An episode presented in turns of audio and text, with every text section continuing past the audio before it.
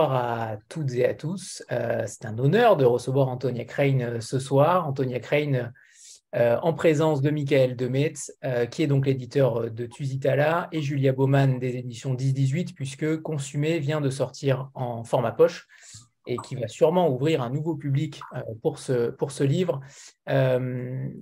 Consumé, on va, on va en parler évidemment longuement.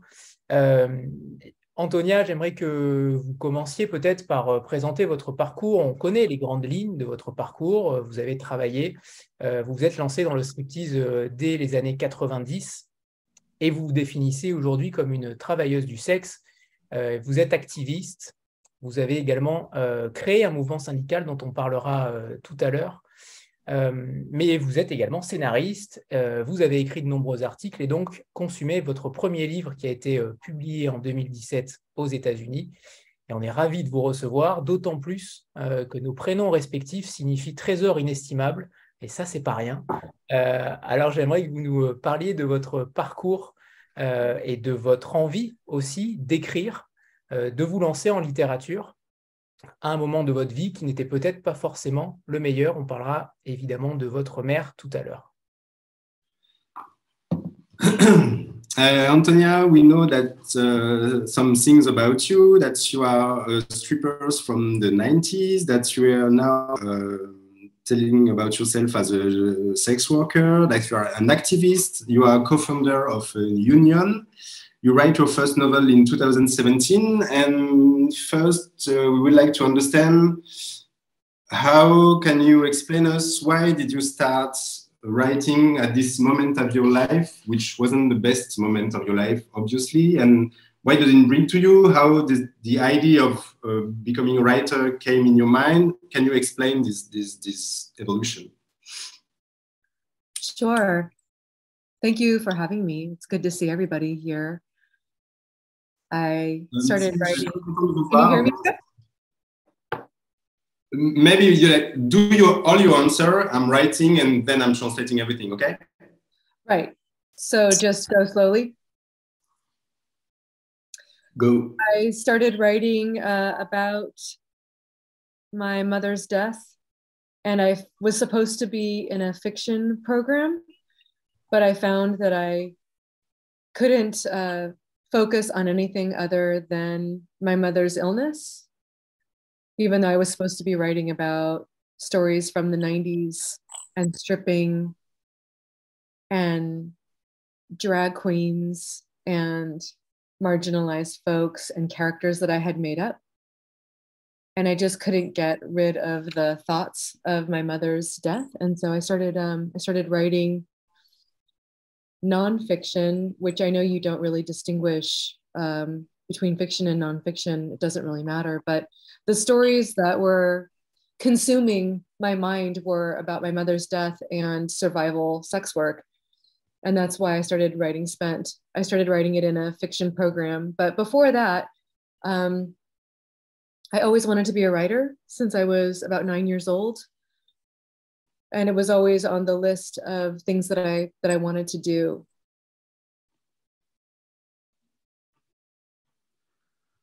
Thanks. Euh, en fait, j'ai commencé à écrire, euh, j'ai commencé vraiment à écrire au moment de la mort de ma mère. Euh, J'étais inscrite à un cours de, de, fiction et en fait, je me rendais compte que j'étais pas capable d'écrire sur autre chose que, que, la maladie de ma mère et ensuite la mort de ma mère. C'est quelque chose qui me qui m'occupait l'esprit, qui me consumait l'esprit au début, j'étais parti et je voulais écrire des histoires qui se seraient passées euh, dans le monde que j'avais connu dans les années 90, le monde du striptease, avec tous les personnages que j'aurais pu croiser, euh, euh, des drag queens, des stripteaseuses, etc. Et, en fait, je n'arrivais pas à me détacher de l'histoire de la mort de ma mère, donc je ne suis, pas allé vers la fiction, j'ai préféré la non-fiction, même si au final, ça a une importance limitée de dire est-ce qu'on écrit de la fiction, de la non-fiction, mais voilà, j'ai pas réussi à, me sortir de la mort de ma mère. Et en fait, j'ai compris que c'était qu'il fallait que j'écrive là-dessus pour, euh, pour pouvoir franchir ce cap. Mais euh, c'est pas pour autant que j'avais eu l'idée d'écrire euh, seulement à ce moment-là. Dès que j'étais petite, dès l'âge de 9 ans, j'ai toujours su que je, je, rêvais d'être, écrivain, écrivaine. Et, euh, et j'avais une liste de choses que je voulais faire dans ma vie et écrire un livre était vraiment quelque chose qui, qui est un objectif depuis toute petite. par rapport à ça, justement, par rapport à cette matière euh, littéraire, par, rapport au fait de ne pas avoir écrit justement de la fiction. Euh, le fait d'avoir écrit de l'autofiction, peu importe comment on l'appelle, euh, autofiction, autobiographie, peu importe, mais est-ce que ça a donné du, du poids, du corps, des émotions plus fortes que si cela avait été romancé? Est-ce que pour elle, c'était une évidence, mais c'était aussi quelque chose de plus palpable, émotionnellement notamment.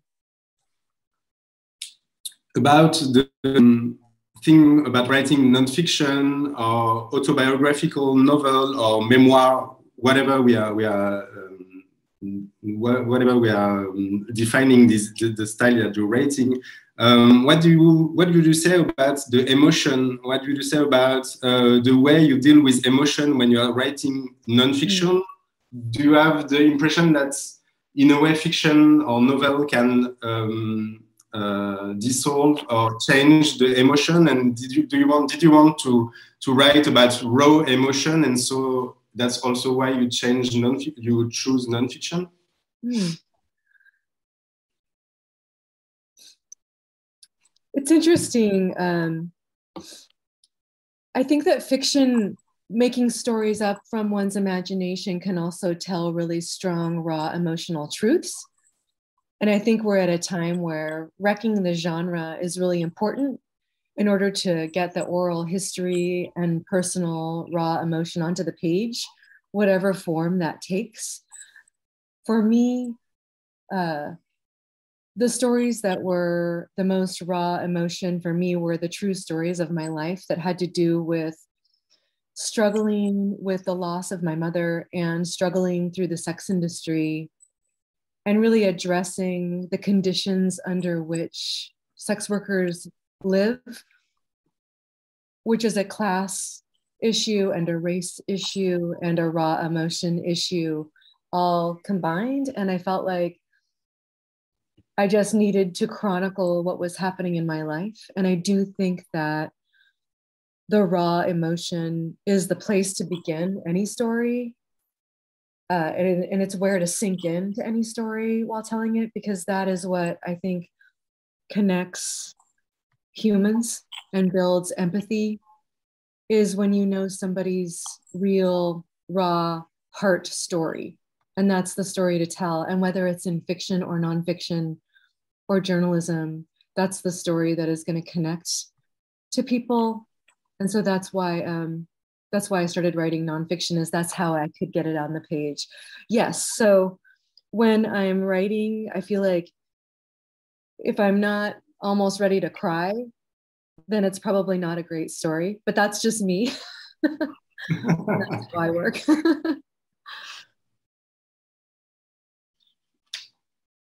Euh, oui, c'est une question intéressante. Euh, je pense que la fiction et les histoires qui sortent de l'imagination de, quelqu'un peuvent être capables, évidemment, de, toucher une vérité, de toucher à des émotions.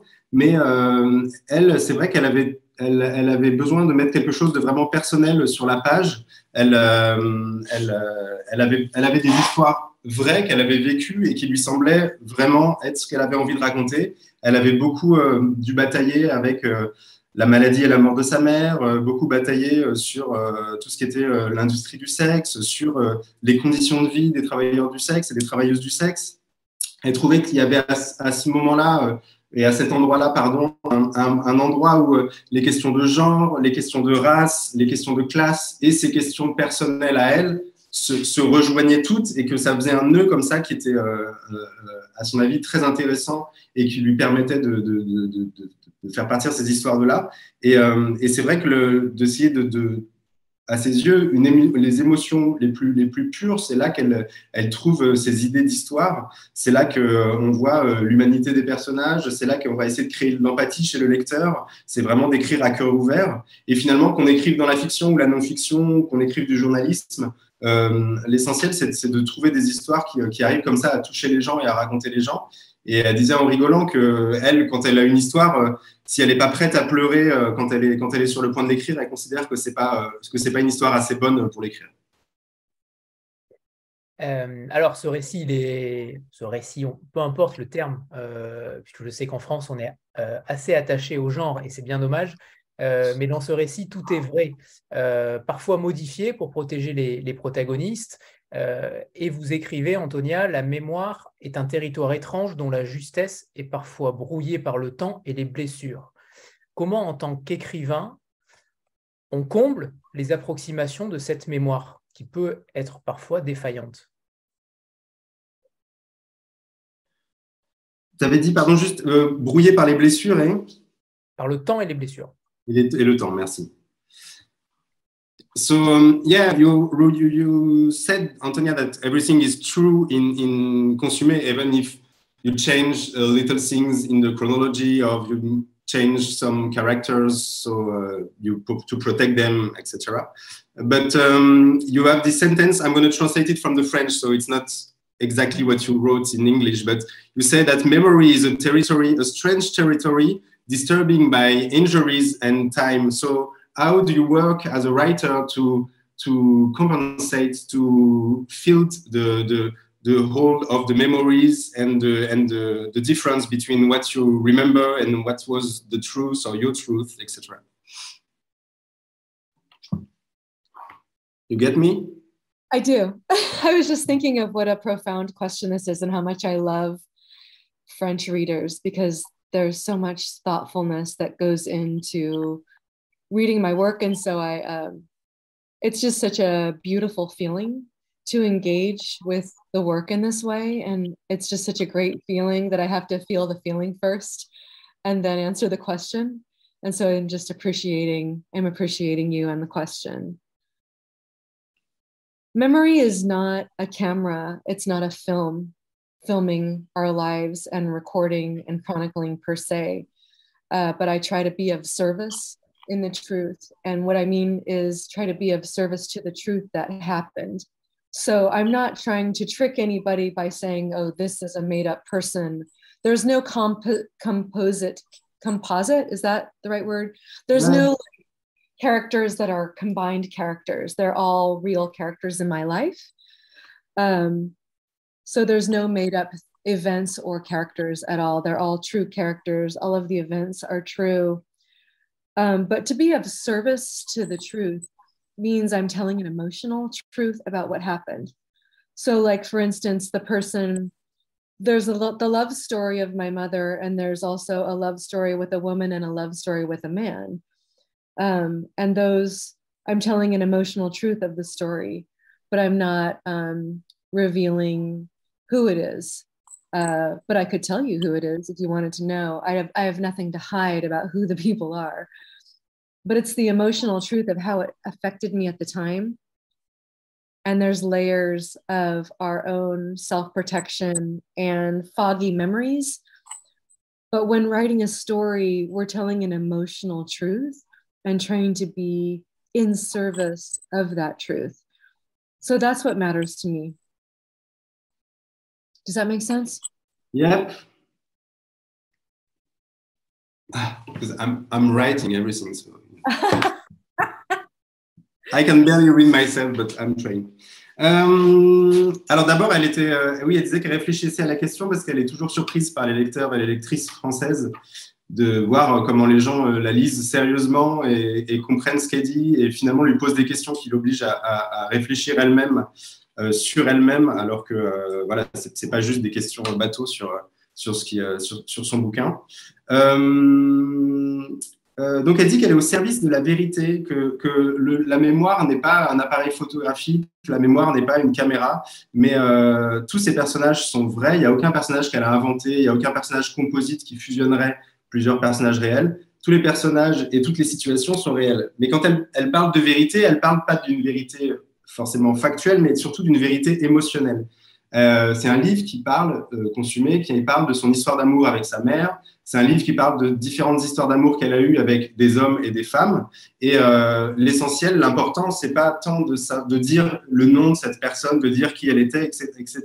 Ce qui est intéressant, c'est de voir quelle émotion elle a ressentie, comment cette émotion et cette rencontre l'affecte, affecte, euh, son, parcours ensuite, affecte sa vie ensuite, euh, et, comment petit à petit, des couches et d'émotions et de souvenirs font qu'elle est, qu'elle est ce qu'elle est aujourd'hui. Et donc pour elle, c'est cette, cette, vérité des sentiments, cette vérité des émotions qui, qui est importante. Très bien. Euh, alors, dès votre plus jeune âge, Antonia, votre, votre mère, on va parler de votre mère, mais euh, longuement, euh, votre mère vous caractérisait de sexy. elle qui n'aimait pas la sécurité et la quiétude, vous dites. Vous étiez une enfant de MTV, notamment avec Madonna qui était en ligne de mire sur votre parcours. Votre père est parti de la maison familiale. Est-ce que vous pensez qu'il y a eu une sorte de prédestination dans votre parcours de vie ensuite?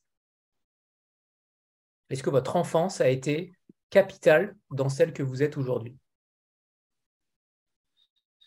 Vous, euh, euh, si je traduis en français, ça ne sert pas à grand-chose. Euh, Antonia, you told, for example, about your childhood in the book. You told the story of your mother uh, saying that you're sexy. You talk about the influence of MTV and characters like Madonna. Um, you talk about um, the way that your mother wasn't uh, um, for safety and and, uh, and, routine, and so how uh, would you say that there is there there there, there is a kind of destination of what you became after as an adult in your childhood? You you tell us about your childhood. So how important you think your childhood is about what you're becoming after? I'm sorry. what?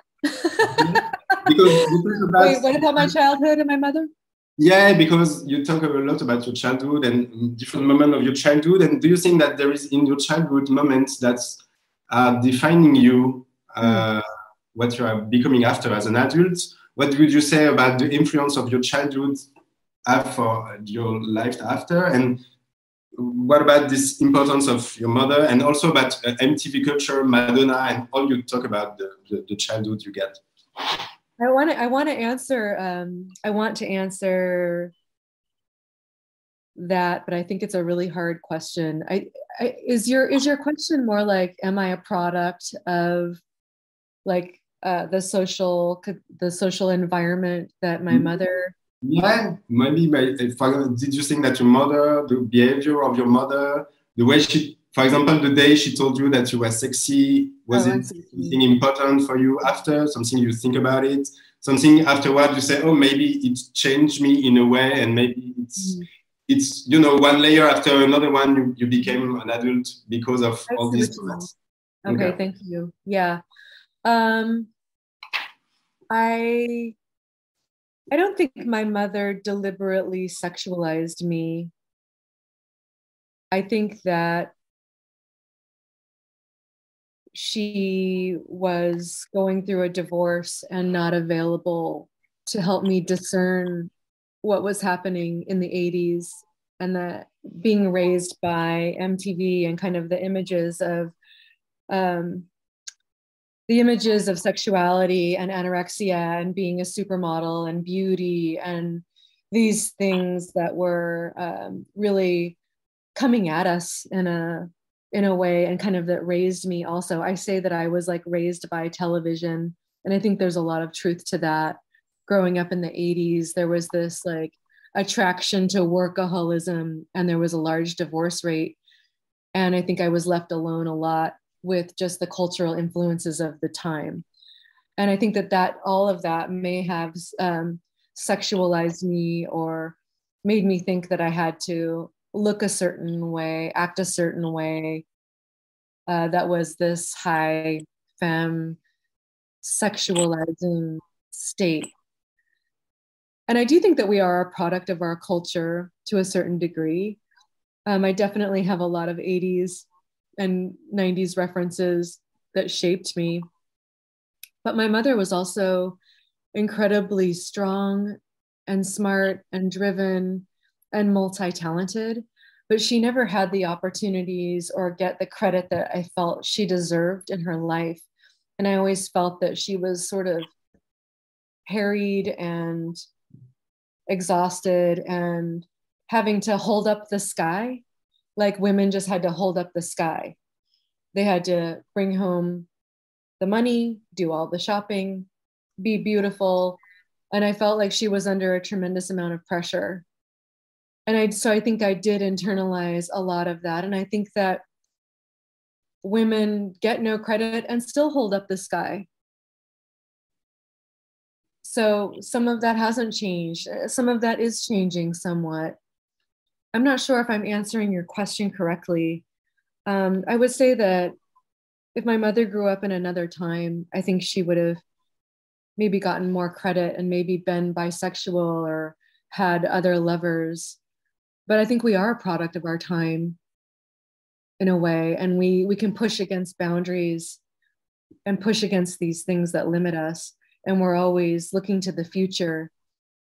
Um, but sometimes I, I, I, sometimes I imagine my mother, you know, not as a mother, you know, as as an artist and as a professional woman, what if she didn't have to do everything herself?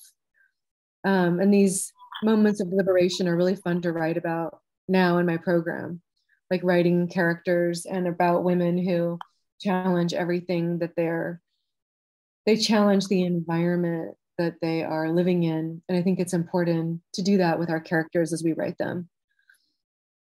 I hope I answered your question mm-hmm. correctly. Mm-hmm. Mikhail. It's like your questions are so deep and multi-layered um, that it's hard to for me to figure out how I would like to answer them. But you're perfect. um, je dirais pas que c'est une question difficile à, à, à, répondre. Cette phrase ne veut rien dire. Une question difficile à répondre, mais vous avez compris. Euh, je dirais pas que j'ai été délibérément sexualisé. Je dirais que à l'époque de mon enfance notamment, ma mère était en plein divorce, n'allait pas très bien et, du coup, elle n'était pas forcément disponible pour m'aider à comprendre déjà ce qui était en train de se passer avec mon adolescence et aussi à, gérer en effet cette influence des années 80. Euh, je dis parfois que j'ai été élevé euh, par la télé en partie et, c'est vrai, euh, j'ai été très influencé par, par MTV que j'ai beaucoup regardé, par toute cette sexualisation des femmes, cet éloge de l'anorexie, d'être la plus belle, de la beauté. Et j'ai été attiré par ça. Donc il y a eu une influence culturelle. Forcément, ça m'a montré une image euh, une, image de femme à laquelle j'ai voulu ressembler au moins à une époque. Et euh, je pense qu'on est tous les produits de notre culture. Et moi, je suis très marqué par les années 80-90 dans lesquelles j'ai vécu. Mais d'un autre côté, ma mère était aussi quelqu'un de très fort, quelqu'un de très intelligent, quelqu'un de très compétente euh, sur beaucoup de tâches et de, de travail différents de travaux différents.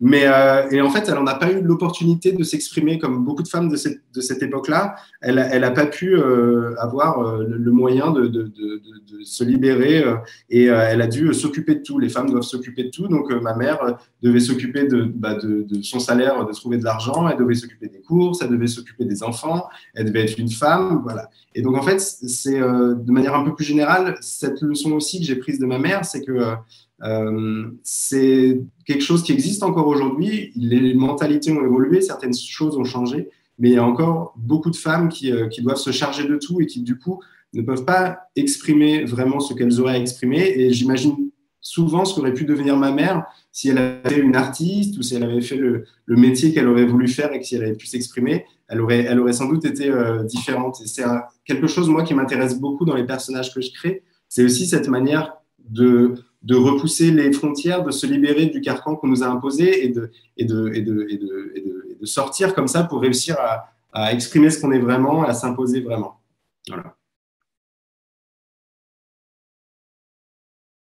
Votre relation, euh, Antonia, et votre mère, elle est euh, assez incroyable à lire et, j'imagine à écrire. C'est une formidable déclaration d'amour que vous lui faites et vous lui dédicacez le livre.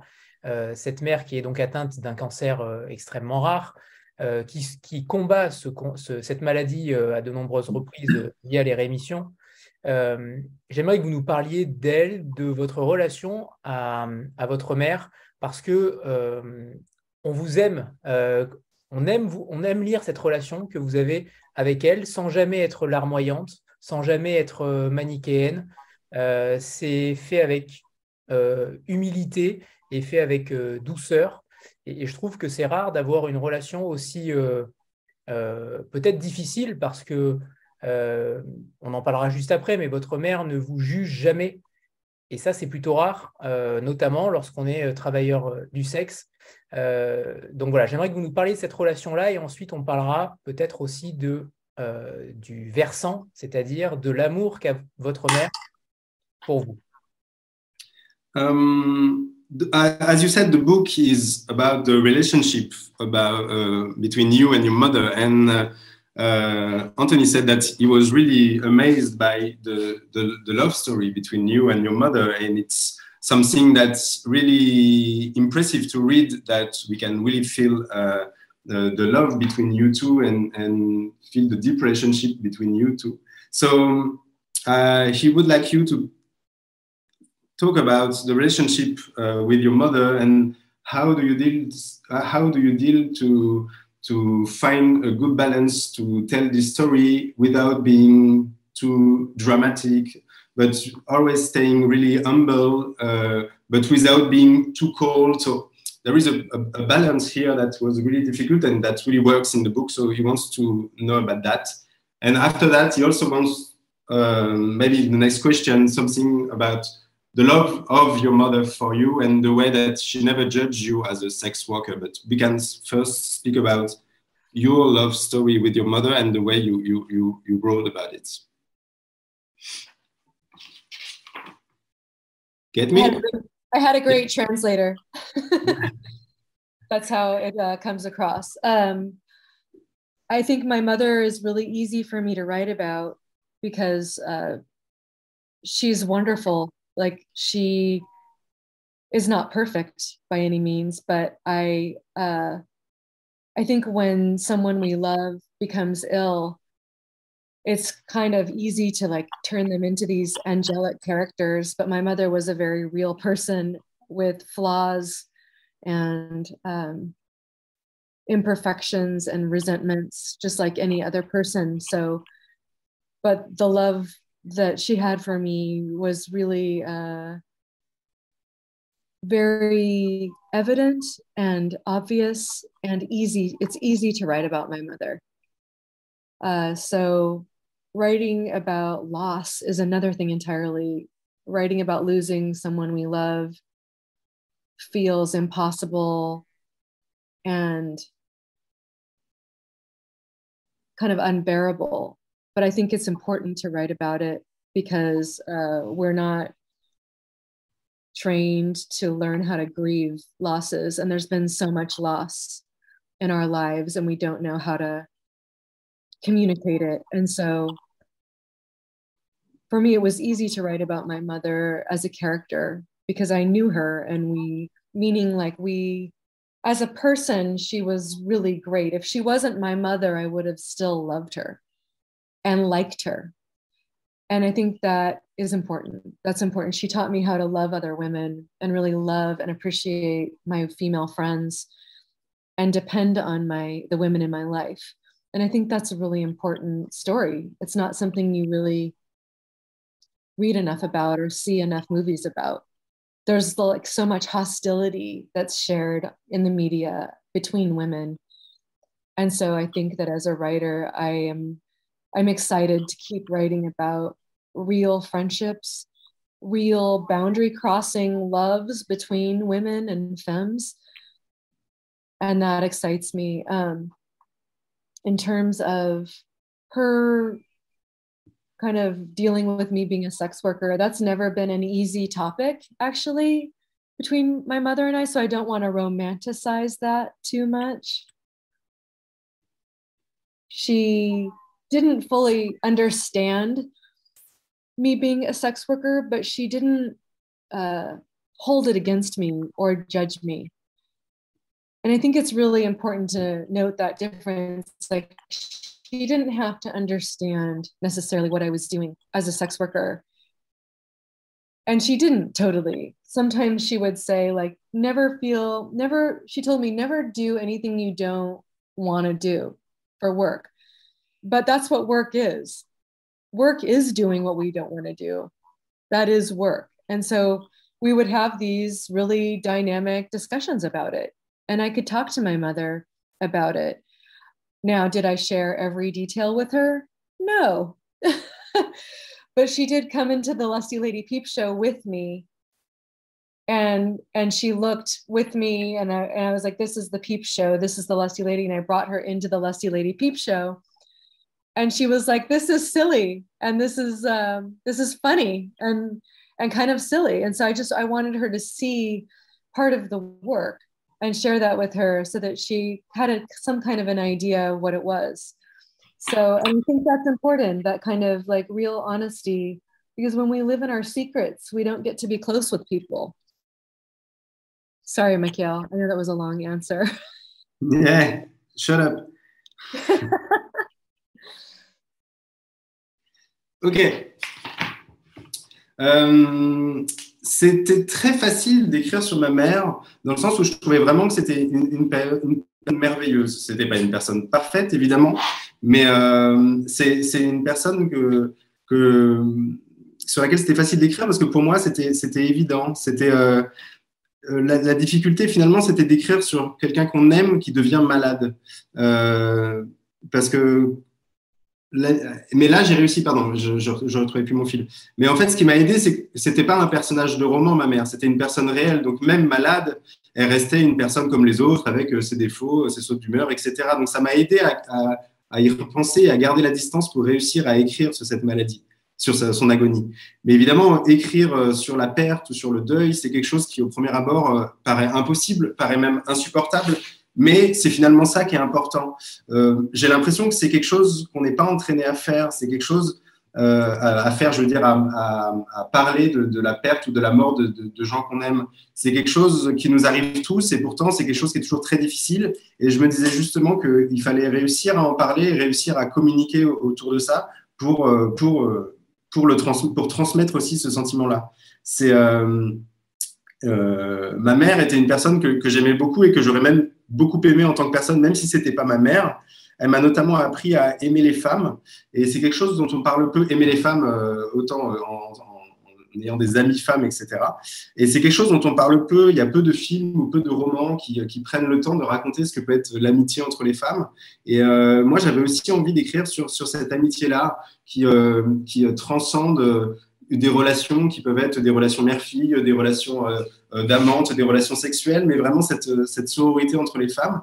Et, euh, c'est aussi pour ça que je tenais à, ce personnage de la mère.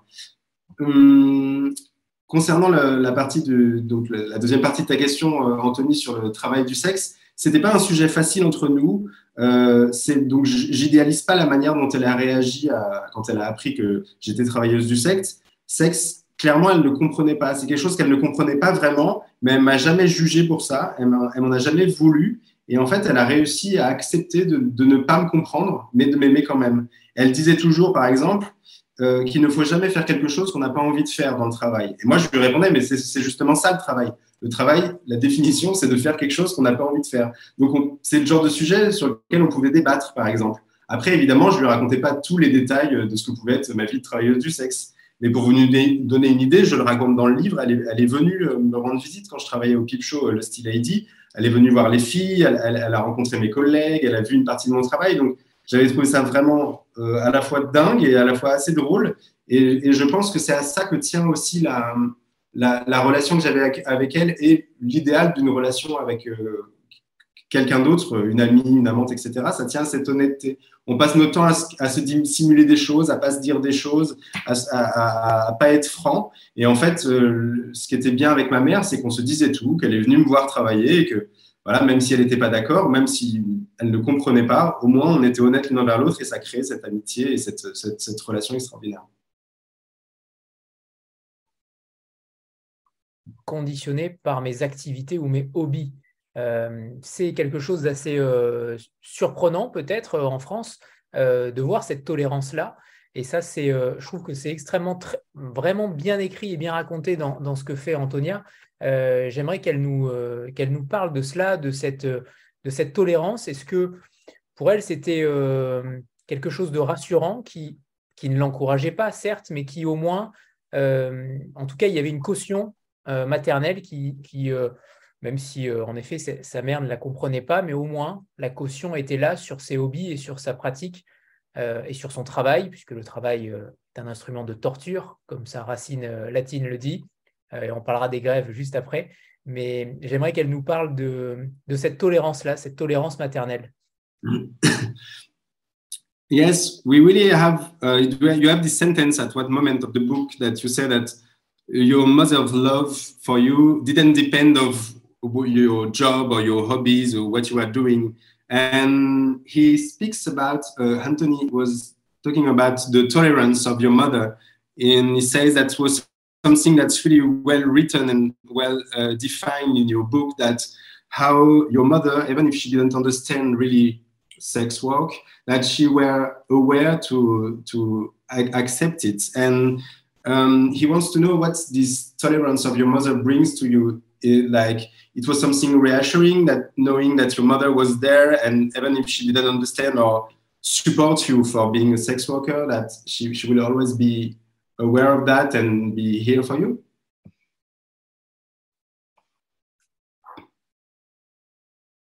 Let's see.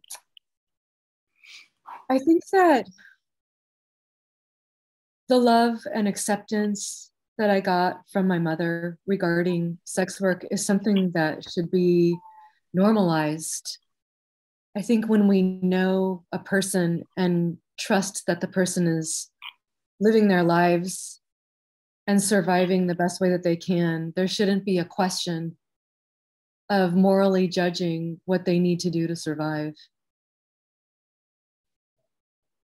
And I think that my mother could be very judgmental about other things or just she had strong opinions about things but i think she she held a reservation of not judging me as her daughter. And i think that that is pretty pretty normal. I think that it should be normal and not the exception.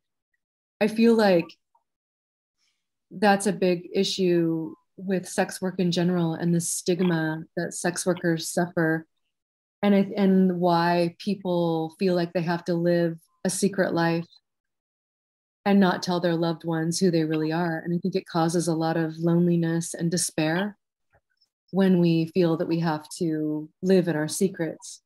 So i think my mother was exceptionally open and loving but i, I think that it should be normalized um, more. And, and i think that the more we work uh, on our societal stigma and and work on the way that we other otherize people. And by otherize i mean marginalize or push aside and and judge other people. Um, i think it creates a real despairing separation. And so that relationship with my mother i think fed me and helps me become an activist and help me continue to fight for marginalized folks specifically sex workers in a in a very um, loving and non-judgmental way of really trying to understand the circumstances under which people live and loving them before during and after whatever they're doing.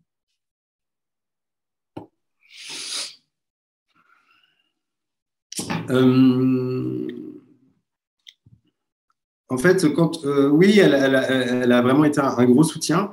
Euh, je pense que quand on, était, quand on connaît bien une personne et quand on lui fait confiance, euh, il faut accepter que, que l'autre, pour survivre, fait parfois comme il peut et qu'il ne faut pas juger la manière dont l'autre dont, l'autre survit. Et ma mère était capable d'avoir des, opinions tranchées sur certains sujets, était capable d'avoir même des préjugés des fois, mais elle n'en avait jamais contre sa fille. et, et je trouve que Malheureusement, ça paraît exceptionnel, mais ça devrait être la norme parce que c'est vraiment une question euh, importante et un problème important, notamment dans le monde des travailleuses et travailleurs du sexe, parce que euh, c'est souvent des gens qui ont euh, une vie secrète ou en partie secrète, parce qu'ils ne peuvent pas dire ou parce qu'ils n'osent pas dire à leurs proches, à leur famille, ce qu'ils font vraiment. Et ces situations mènent à la solitude et au désespoir euh, désespoir de ne pas pouvoir partager avec quelqu'un, de, se sentir euh, rejeté ou de ne pas oser euh, dire ce qu'on fait vraiment. Et c'est vrai que l'ouverture et l'amour de ma mère, moi, m'a vraiment soutenu. Et je pense qu'il faudrait vraiment travailler dans nos sociétés à, moins juger, à moins critiquer, parce que c'est comme ça qu'on crée la marginalisation et le désespoir. Et je, je parle notamment particulièrement dans le monde des travailleuses et des travailleurs du sexe. Et c'est vrai que l'amour et le soutien de ma mère, moi, m'a nourri et m'a d'autant nourri que c'est aussi pour ça que je suis devenu euh, activiste. C'est aussi pour aider euh, les gens euh, qui, en avaient besoin, pour défendre ces travailleurs et travailleuses du sexe, pour les écouter, pour essayer de comprendre comment ces gens-là étaient arrivés là, pour faire preuve d'empathie envers eux et, connaître les circonstances de leur vie. Donc, finalement, c'est aussi indirectement grâce à, sa mère qu'elle est, arrivée à prendre en main d'autres personnes qu'elle.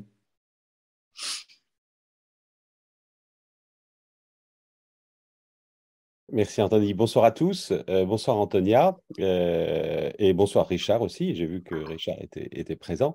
Euh, j'avais deux, deux, remarques et, une question. J'avais lu le livre effectivement à sa sortie et que j'avais particulièrement apprécié. ma première remarque, c'est, et, je crois qu'on est dedans depuis le début, c'est que c'est vraiment un livre d'amour. Euh, euh, alors, ça semble pas forcément euh, évident, mais, c'est vrai que l'amour sourd vraiment dans, ce livre du début jusqu'à la fin. L'amour de sa mère, on en a parlé beaucoup, mais, l'amour de, ses sœurs, et c'est le mot qu'elle emploie, elle l'a employé tout à l'heure, travailleuse du sexe, et, vraiment, je trouve que c'est un, sentiment qui, grandit au fur et à mesure du, du, du livre et qu'on ne voyait pas forcément au début. La deuxième remarque, c'est vraiment lui dire bravo d'avoir euh, évité le piège du livre euh, trash, euh, ce qui lui permet vraiment de passer tous ces messages. Alors, elle nomme les choses, elle dit les choses, et, il y a un certain nombre effectivement de situations où elle décrit parfaitement, mais, mais elle tombe pas dans la facilité justement qu'aurait pu être un peu voyeuriste euh, de dans ce genre de livre qu'on lit très souvent. Et, c'est ça qui permet justement de, faire passer ces, messages. Et puis la, question finalement, et, je rebondis un peu sur ce qu'Anthony disait tout à l'heure, c'était euh, euh, quand, il parlait un peu de la manière dont, elle avait été conditionnée, entre guillemets, ou la façon dont sa, famille ou son enfance avait conditionné sa vie. moi, j'ai trouvé que ce qui ressortait, donc quelle est la part un peu entre ce qu'elle a subi et, ce qui l'a fait avancer, que ce soit effectivement euh, son père, que ce soit sa mère, que ce soit euh, euh, Chris, que ce soit toutes ces choses-là. Et puis, le fait qu'on a vraiment le sentiment qu'à chaque fois, qu'à chaque situation, c'est elle qui décide, c'est elle qui maîtrise, c'est elle qui guide les choses, quoi qu'il arrive, et qu'elle a toujours gardé le pouvoir sur, sur sa vie. Est-ce que -ce c'est vraiment comme ça que que ça s'est passé. Excusez-moi, je suis un peu long pour la traduction, mais, mais bon courage.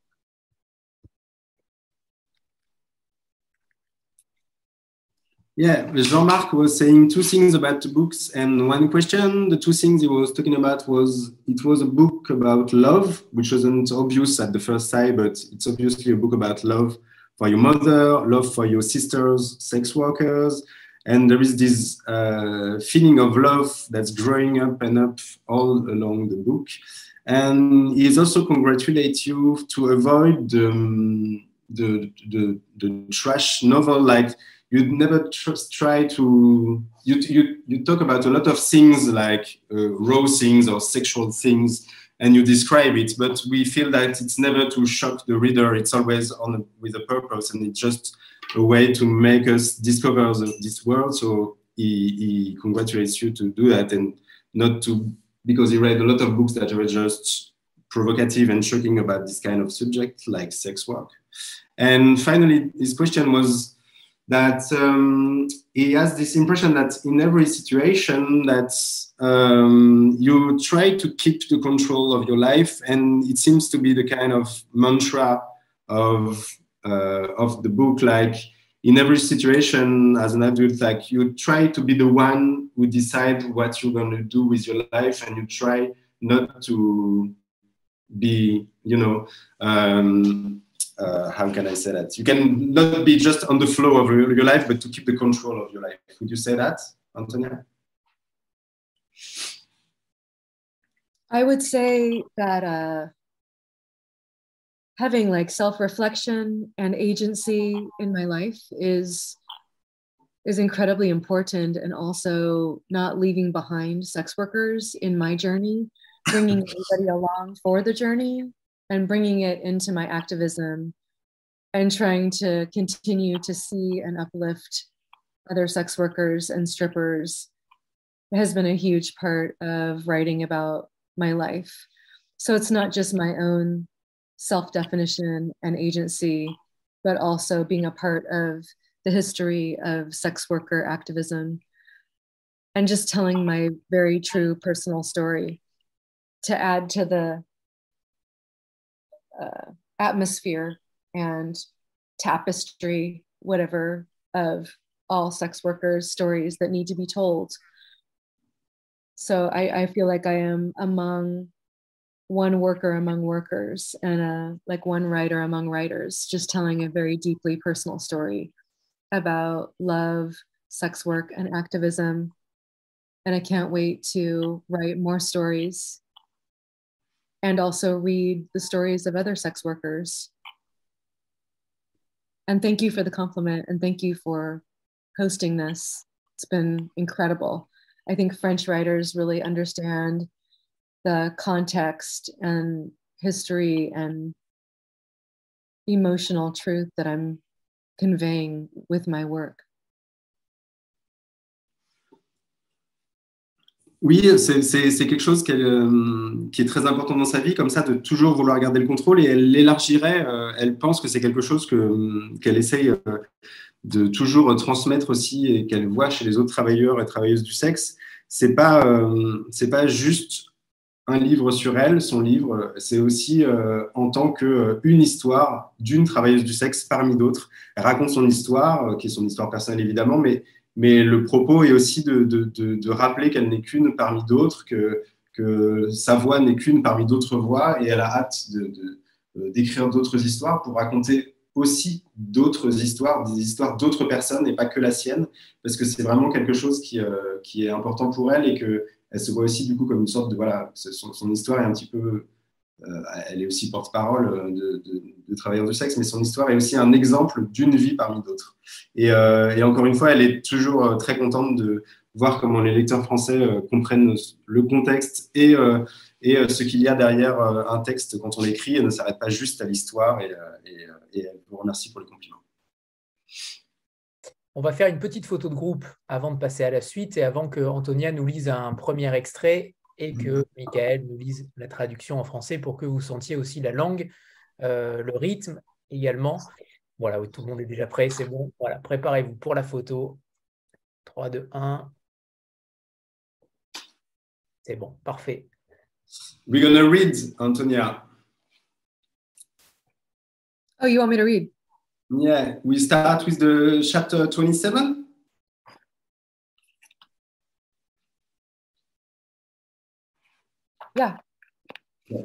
On fait un extrait, Anthony, ou tu veux qu'on fasse les deux à la suite?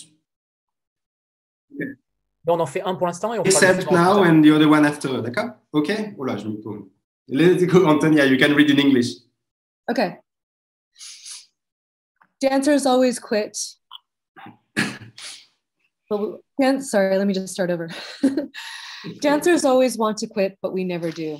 We're ghosts, dragging our chains from club to club. We appear in the window of your cab when you're on the way to a power lunch. You think you recognize the angle of our jaw. We come and go, but we never disappear for good. We dye our hair, get weaves, gain weight, lose it, get breast implants, butt implants, colored contact lenses, and track marks. We get laugh lines and stretch marks and eye lifts and hide it all with makeup and glitter. Then we change our name from Candy to Taylor and move to another club across town. The important thing is to remain in perpetual motion, even if it means a constant red rash on my butt from high friction lap dances. There were a hundred reasons to retire my lucite heels. There's no glory in stripping at 40, and I was getting very close. maybe I thought I could avoid razor burn and whiplash and make more money if I just saw one or two clients privately. But I also thought about the adage of alcoholics, how they never should have taken that first drink.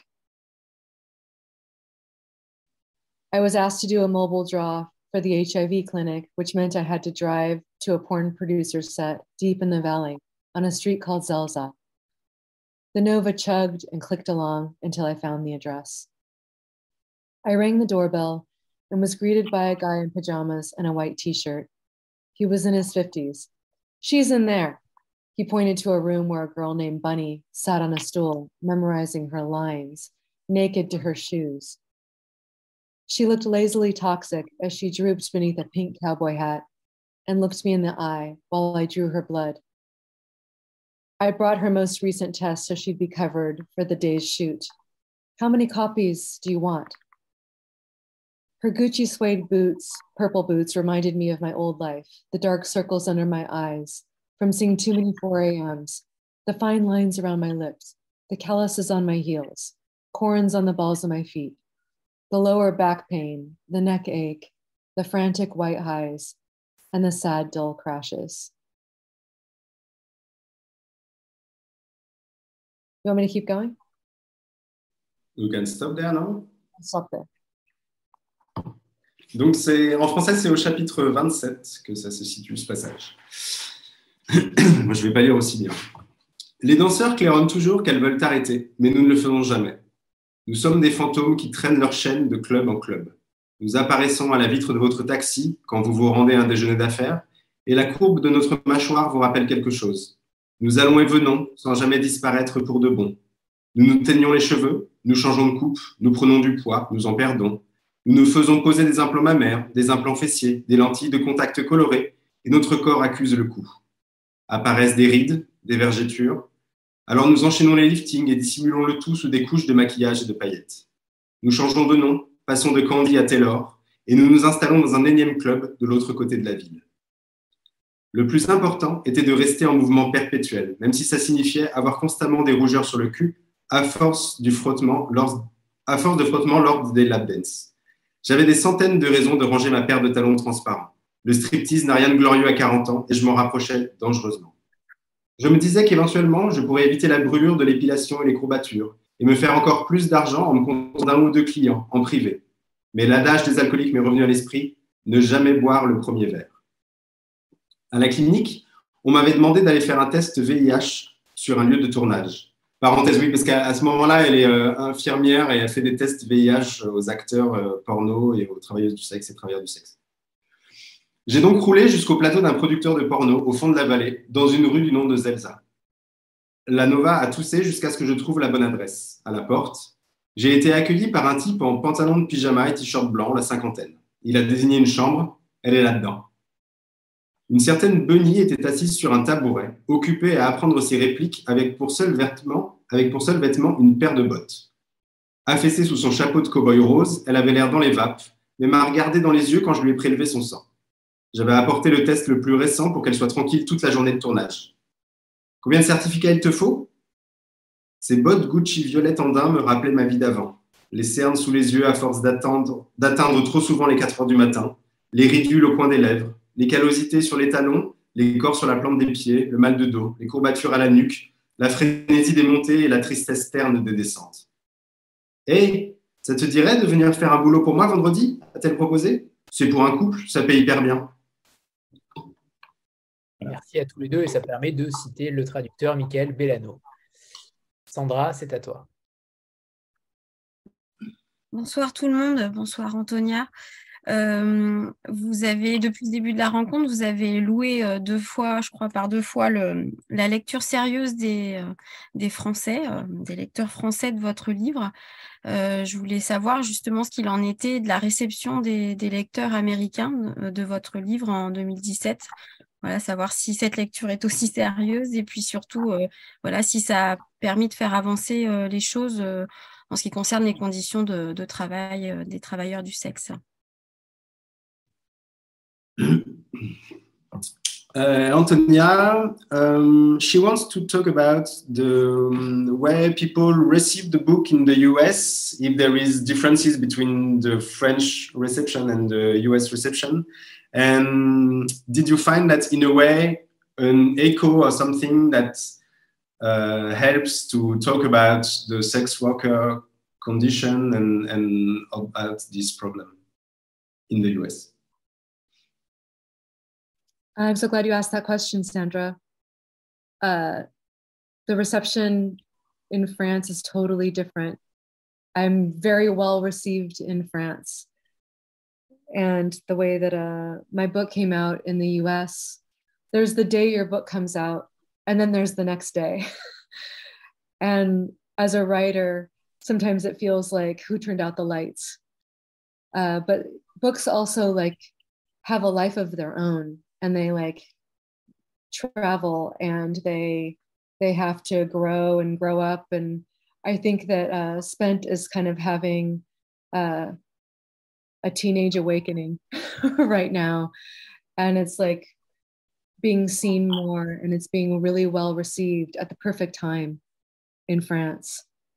I think that french readers really understand and are curious about the context of sex work and the philosophy beneath it and the intersecting oppressions that are taking place uh, with sex workers and workers in general and feminism. And I think that French writers are really, uh, I want to say, more sophisticated in their thinking around sex work and very interested in the journey of sex workers and that is my experience and i'm really i'm really enjoying that a lot i'm not just not to say that my work is not being read in the us i'm in a lot of anthologies and i've published a lot here.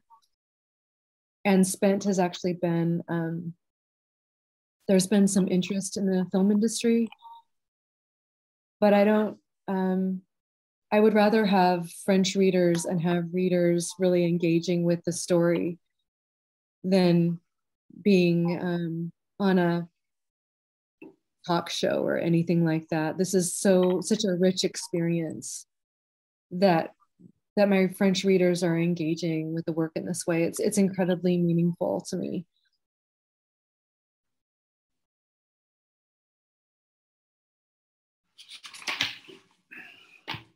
Euh, alors, elle vous remercie de, votre question parce que ça lui permet de dire qu'elle a été bien mieux accueillie en, France qu'aux États-Unis. Aux États-Unis, on a un peu l'impression que le jour où le livre sort, euh, il est oublié le lendemain et ça peut être un peu dur euh, à vivre en tant qu'écrivain. Après, c'est un, livre qui a fait sa vie petit à petit. C'est euh, les livres voyagent, c'est l'avantage, c'est que ça, se périme moins vite que d'autres médias. Donc les livres voyagent, s'échangent, se répandent. Et euh, elle a eu euh, petit à petit de plus en plus de retours aux États-Unis sur son livre et il a, été bien reçu. Mais ça a vraiment euh, rien à voir avec la manière dont il a été reçu en France. Elle a l'impression que les lectrices et lecteurs français sont beaucoup plus à même de, de lire le livre et de voir tout ce qu'il y a derrière, de s'intéresser au contexte, de s'intéresser au monde du travailleur et des travailleuses du sexe, de s'intéresser à, à, leur philosophie, de s'intéresser à ce que peut être leur travail et l'oppression de, que peut représenter leur travail, de s'intéresser aussi à toutes les questions de, féminisme. Et ça, elle en est vraiment très, très heureuse. Elle, est contente de la manière dont son livre a été reçu aux États-Unis. Euh, elle, publie beaucoup aux États-Unis. Elle partage à beaucoup d'ouvrages collectifs en ce moment euh, euh, sur ces questions-là. Mais c'est vrai qu'elle l'échange facilement avec, avec des rencontres en France où où elle a vraiment eu des expériences très riches avec des lecteurs et des lectrices français et que ça, c'est quelque chose qui est très précieux pour un écrivain et qui donne vraiment du sens à ce qu'elle fait. On est ravis de la recevoir ce soir. Euh, mm. vous, avez, euh, vous, avez, créé le premier syndicat des travailleuses et des travailleurs du sexe, notamment pour améliorer les conditions de travail plus décentes. et au cours de la lecture de, de, votre livre, on espère que 20 ans après, ce, ce, soit, euh, ce soit le cas et malheureusement non. Est-ce que vous pouvez nous, nous raconter cette envie d'avoir créé ce syndicat, euh, la genèse également, parce que c'est plutôt euh, il me semble que c'est le seul syndicat qui existe, sans certitude, mais il me semble que oui. J'aimerais que vous nous parliez vraiment de cette expérience-là, de votre volonté d'aller plus loin pour ces travailleurs qui, vous le dites, sont quasiment tout le temps oublié lorsqu'on parle d'emploi. Euh, évidemment, aujourd'hui en France, on parle beaucoup de travail, de retraite, et évidemment, là aussi, la pénibilité du travail euh, exclut totalement les travailleuses et les travailleurs du sexe. Euh, donc, j'aimerais que vous nous parliez aussi de, de cela, de votre envie de créer ce syndicat et aussi de parler peut-être de cette pénibilité du travail, puisque vous parlez de vos problèmes aussi physiques, notamment de dos, et, dans, l'exercice de votre travail. Euh, voilà, merci Michael. De rien, oui. uh, he wants to talk about the union that you create. Um, that it said that when we are reading the book, we are hoping that things are becoming better and better for the for the sex workers, and we understand at the end that's not totally the case. So, can you tell us first about the creation of the of this union and, and about the the region and the, the, the, the way you create it, and also about the question of which seems very important for you that when we talk about worker and workers' rights and worker uh, um, difficulties in their jobs and, and whiter suffer, uh, workers suffering uh, in their jobs, we always forgot sex worker, and it seems really important for you that to remind that to remind us that sex worker are worker. So you can also talk about that. One of my favorite topics. Yeah, I know. So, uh, when I was, as you know, in the book, uh, there's talk of a time when I worked at the Peep Show and we unionized and we were employees and we were fighting against uh, a lot of things. For instance, like discrimination and men coming into the booths and filming us against our will. And so 27 years later, we are still dealing with a workplace that is based on the business model of theft, where workers actually pay to work. And I know that sounds strange to you, but it is the clearest and most honest way to describe it. It's just a business model of theft, where when strippers specifically, I'm concentrating on stripper labor rights. Uh, we I found that strippers specifically didn't have a place where we could just talk about stripper labor rights. So I created Strippers United in 2018 because of the tendency for the criminal enterprises, the men in charge, the people owning strip clubs, the female managers, extorting and coercing strippers and making us pay our own wages. Also, charging fees that were completely arbitrary and made up fees, calling them by different titles, and just long story short, they would maneuver around all labor laws in order to extort, exploit, coerce, and discriminate against the workers. And because it's sex work, like we don't have the protection of legislation or regulations in the club.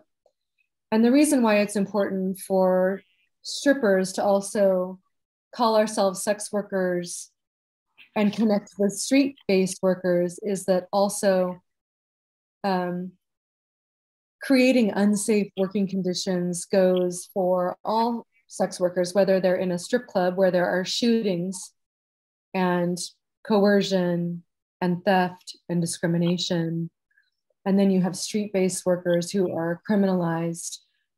Um, at one point, they were thrown in jail for carrying too many condoms. That law was just changed. But lack of regulation and discrimination and stigma, creating this hurricane of uh, un- lack of safety. And I believe all workers deserve safety on the job basic safety. And so that's what I wanted to fight for. And so I formed Strippers United in 2018. And then the pandemic happened shortly after that. But we had Know Your Rights meetings that whole time, and we were building momentum so that by the time the pandemic shut all the brick and mortar clubs down, we were already organizing online. So then it just build momentum and build momentum. And we are continuing to unionize, and there's a lot of union movement happening across all workers right now. I think you can see that by a simple by a simple search. And I'm going to shut up before Mikhail kills me, but uh, unions are building, and we are in the middle of a labor war right now with the Star Garden strippers in North Hollywood. But we need more, we need it to be easier to unionize and easier to organize. Uh, and we are working on that. And it needs to be easier for workers to have a voice at the table, period. Stop there. Du coup, il a remis son bonnet. Mais ouais, j'ai hyper froid là, j'ai pas mis de chauffage dans la pièce, c'est une longue histoire. Ah. Alors, oui, donc comme je le raconte, c'est la scène qui est racontée dans le livre, euh, j'ai participé à, la, création d'un syndicat, d'une organisation d'abord au moment du Lusty Lady, qui était un peep show, où elles étaient victimes de, de plein de choses, notamment de discrimination, elles étaient filmer contre leur gré. Euh, les types venaient euh, dans, le club de striptease les filmer euh, sans, autorisation et, les patrons ne les défendaient pas. Et, donc, ça a été le, premier moment où elle a, compris l'importance de, s'organiser ensemble et du collectif.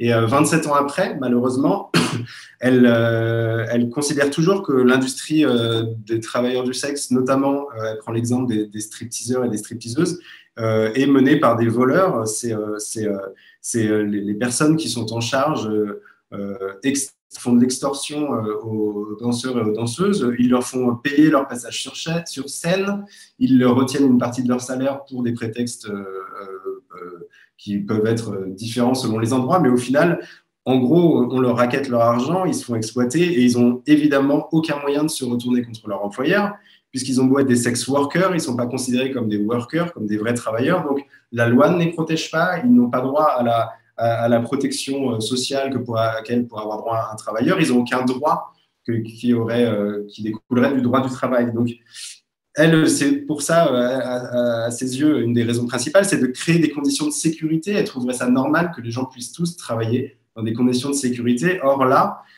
tout concourt à rendre leur emploi très dangereux et leur activité très dangereuse, puisque par exemple, ils sont aussi euh, toujours victimes de la, de la police. C'est des professions qui sont très criminalisées.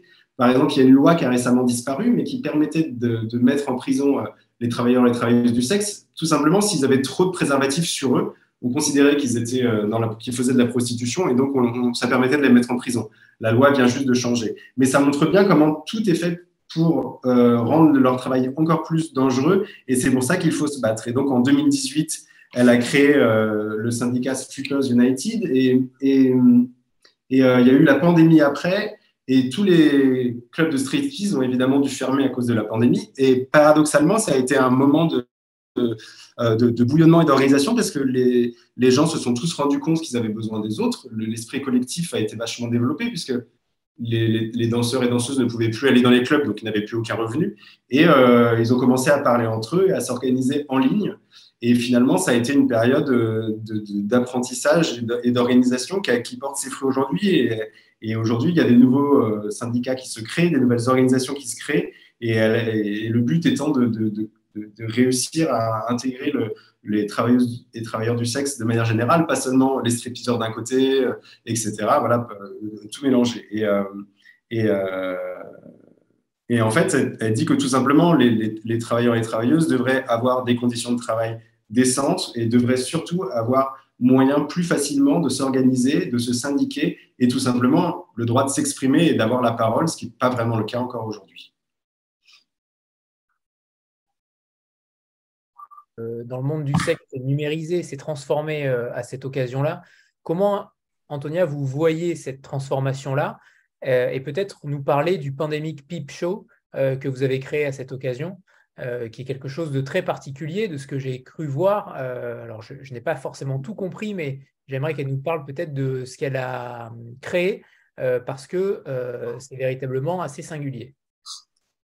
Antonia, about the, the COVID and the pandemic, that there is this kind of uh, development of the digital uh, sex, digital sex work, and you, you can you talk a little bit about it? And can, can you talk also about the pandemic peep show that you did and uh, you published a few months ago? And it's kind of testimony of this moment uh, of digital uh, sex work. I'd love to. So when the pandemic happened, strippers became their own producers, directors, lighting people, and created these theatrical performances online. And we all became cam girls uh, in order to survive. But the thing that strippers did that I think was really unique is that they brought so many games and were selling Zoom backgrounds that they created. And they created this party atmosphere that was incredibly elaborate. It was always themed and involved uh, games and prizes. And it was just this incredibly creative bouquet of strip clubs that emerged in the pandemic because they didn't have access to any of the federal aid.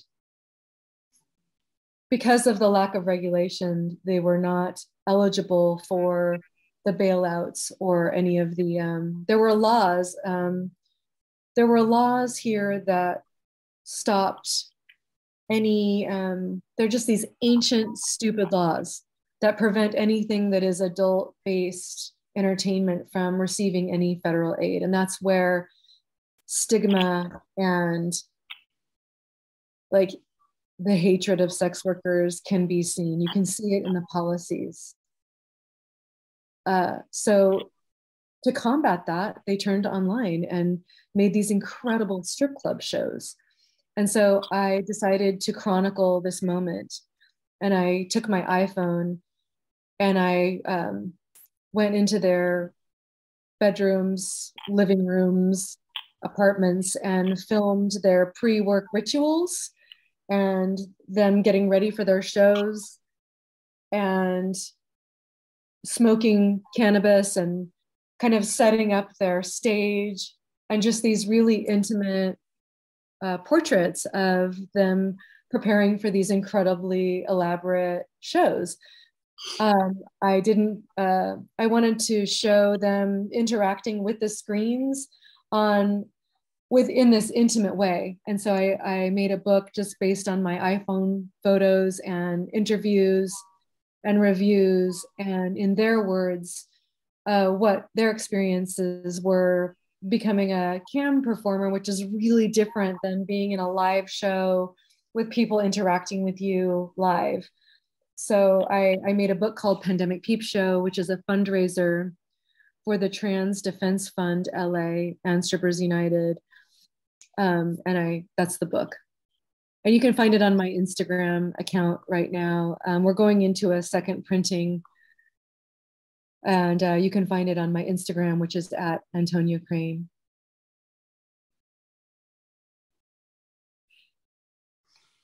Great. euh, alors attends, ça où Ah oui. Donc euh, il y a eu un, un moment donc. Euh, le Covid euh, explose, euh, euh, c'est la quarantaine et tous, les, tous les strip clubs ferment. Donc à ce moment-là, bah, les, les, strippers n'ont plus aucun, aucune source de revenus. Donc elles deviennent toutes cam girls, comme elle dit, pour survivre. Donc c'est des, filles qui avant étaient un peu moins développées. C'était des filles qui, qui, font des shows payants sur Internet. Et en fait, ça a été une période extrêmement créative où elles ont imaginé euh, des jeux, elles ont imaginé euh, qu'est-ce qu'elles pourraient vendre, comment le vendre, tout dans une ambiance de fête, avec toujours pour but de, euh, de lever de l'argent collectivement pour tout le groupe. Et il faut savoir que les, les clubs de striptease étaient victimes de toute façon d'une très vieille loi qui fait que les entreprises qui font des activités seulement destinées aux adultes n'avaient pas le droit de toucher des aides fédérales. Donc de toute façon, euh, ils n'ont pas pu recevoir la moindre aide pendant le Covid, et donc personne n'a été payé, et elle dit qu'encore, on le voit encore dans les lois, qu'il y a toujours cette haine des travailleurs du sexe qui se voit même dans les lois.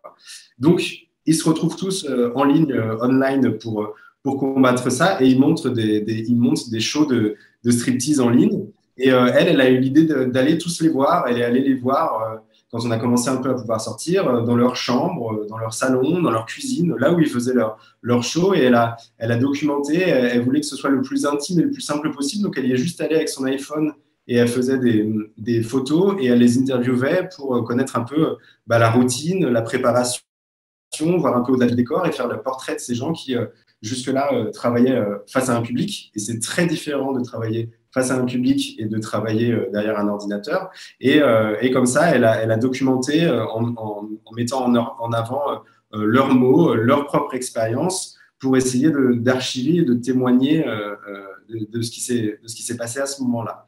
Et euh, pour l'anecdote, ce livre euh, est en vente et il, il permet en fait de, de, de financer, euh, c'est un, des éléments qu'ils ont fait pour, pour financer le, les syndicats et, les travailleurs du sexe, c'est pour lever des fonds. Et d'ailleurs, si ça vous intéresse, il est disponible via son compte Instagram qui s'appelle Atantonia Crane. Et ils vont bientôt le, réimprimer. Et, et, ça a été un bon moyen aussi de, lever des fonds pour, pour tout ce groupe-là pendant cette période de la pandémie. on, est en période de, grève en France, euh, il est laissé sur la table du club de striptease euh, avec les danseuses justement un exemplaire euh, des mémoires d'un briseur de grève de Martin J. Levitt que je ne connaissais pas, que je découvre. et ça me permet de rebondir également sur ses influences sur ce que lit Antonia Crane, sur ses mentors peut-être, Jerry Stahl ou, Richard Yates. Mais hum, ça m'a frappé de voir que aussi aux États-Unis, euh, ce droit de grève, il était aussi peut-être, euh, peut-être pas plus important qu'en France, mais en tout cas, euh, qu'il y avait des ramifications à faire. Alors attends, je regarde juste le titre anglais de Mémoire d'un briseur de grève parce que je ne vais pas le retrouver.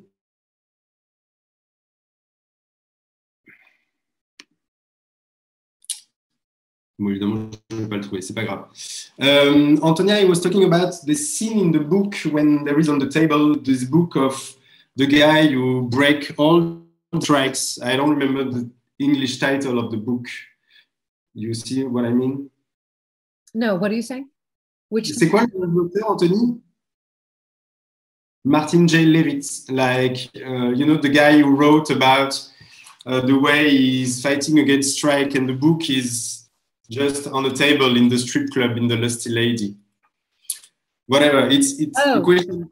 Yeah, it's it's a question about like for uh, about influence. About what do you read? What do you read as a, um, a writer? What do you read as an activist? Can you tell us what about this kind of uh, formation you get from the books?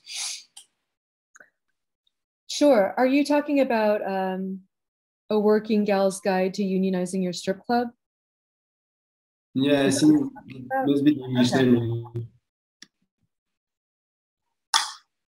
That's a private, yeah, that's a document that I can share with anybody who is um, happens to know someone who is trying to unionize their strip club. I can totally share that document. It's more of like an internal document that we also recorded the audio of during the pandemic that we can share.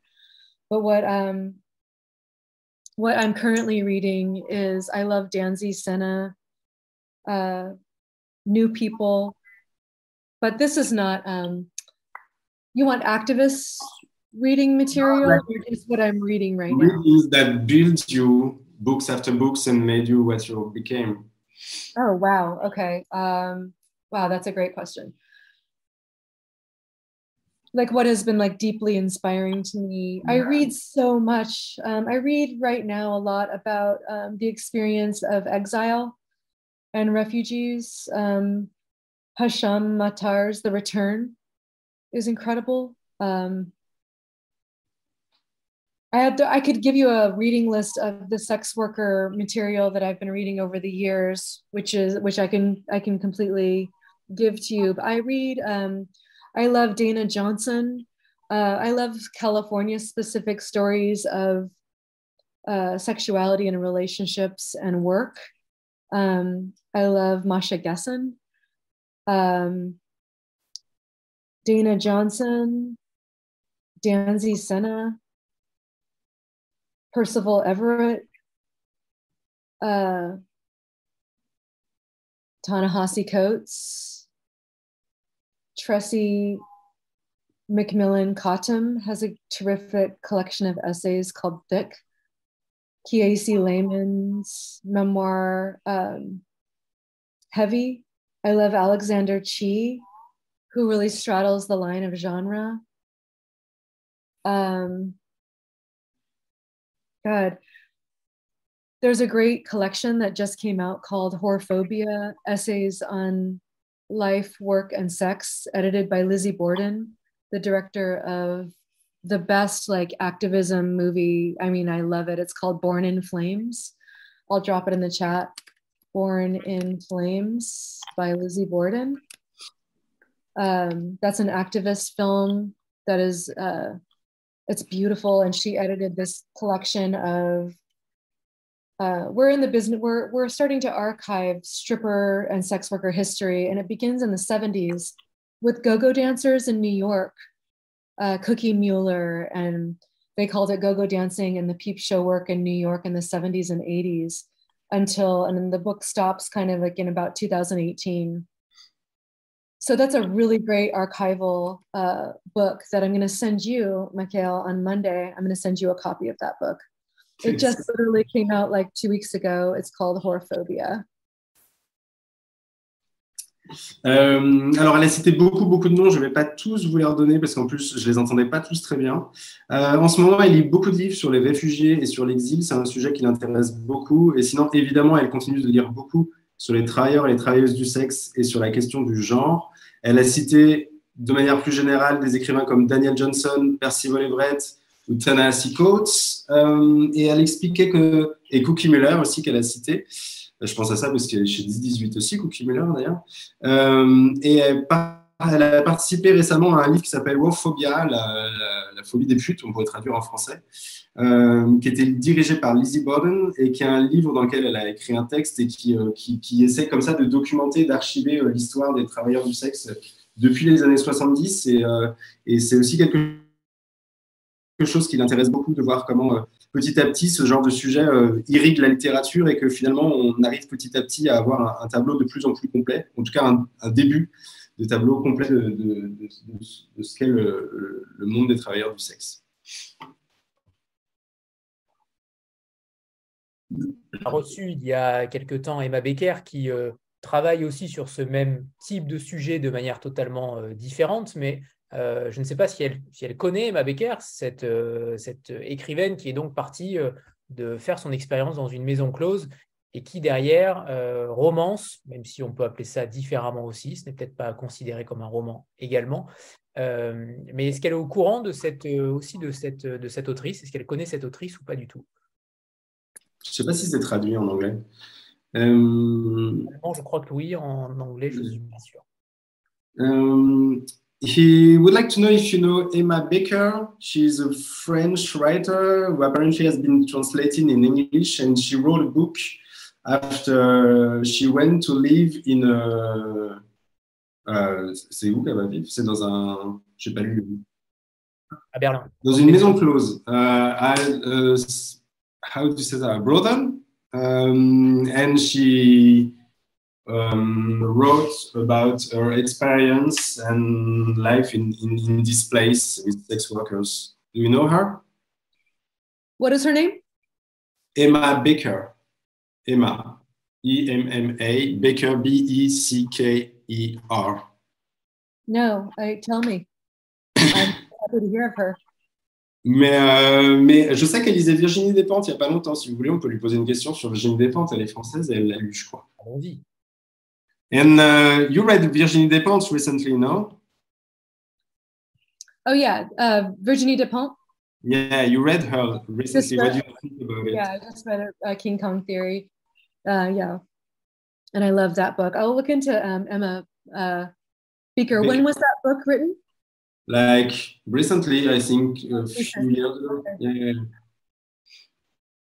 yeah i will share i can share like a sex work related uh, book list also mm-hmm. um, i would love to like get your book list of uh, french authors that are writing about sex work as well but king kong theory has definitely been a bible lately and been uh, one of my favorite books it's been like incredibly smart and inspirational and and um, articulates really the philosophy behind sex work in a in a fierce way. Um, I think Maggie Nelson's On Freedom is also really smart and the way that she articulates kind of where we are in terms of workers and work and how we see how, how we can look into the future of activism. Uh, that's been really helpful to me. Elle a, oui, donc elle a lu récemment King Kong Theory, elle a vraiment, vraiment beaucoup aimé, elle a adoré. Elle, euh, elle dit que ça pourrait être quasiment une sorte de Bible, c'est vraiment un livre qu'elle a trouvé très, très intelligent. Et euh, elle a été très impressionnée de la manière dont elle arrivait à découler une philosophie de, de, de, l'expérience et du point de vue d'une, travailleuse du sexe, ce que, ce que, Virginie Despentes a été à, à une période. Et elle a oublié tout à l'heure aussi de citer, elle disait Maggie Nelson, qui est quelqu'un qui est très important pour elle et qui a notamment quelqu'un qui a une, une manière d'articuler euh, euh, les choses et d'avoir une, vision de, de, ce que pourrait être l'activisme dans l'avenir qui l'a beaucoup, beaucoup inspiré. Alors, je reviens sur le, sur le livre, euh, notamment sur les personnages masculins, euh, parce qu'en effet, y a un, aucun homme euh, n'est dépeint de manière positive dans le livre. Et il y a beaucoup de personnages inquiétants qu'on qu regarde, notamment le fameux homme courgette qui a dû faire frémir beaucoup de gens à la lecture, qui sont peut-être inquiétants, mais peut-être qu'on peut parler également de détresse sexuelle. comment on fait Première question, comment on fait pour vivre avec ces visions, ces visions d'hommes qui sont singuliers, c'est le moins qu'on puisse dire, qui ont des comportements très particuliers aussi. Est-ce que c'est une fatalité d'avoir des hommes, entre guillemets, négatifs? Euh, Est-ce une fatalité dans un microcosme où le sexe est roi?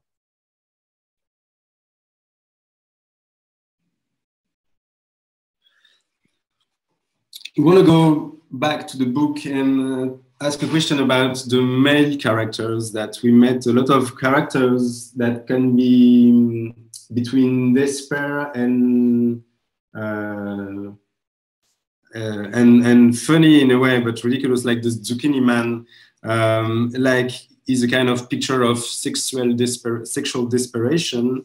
And he wanted to know how do you do to live with this picture of men in, your head and this kind of behavior, men, men behavior in your head and, and, and does it influence you? And is this a kind of fate to have weird men and um, dangerous men some sometimes in uh, in the sex world?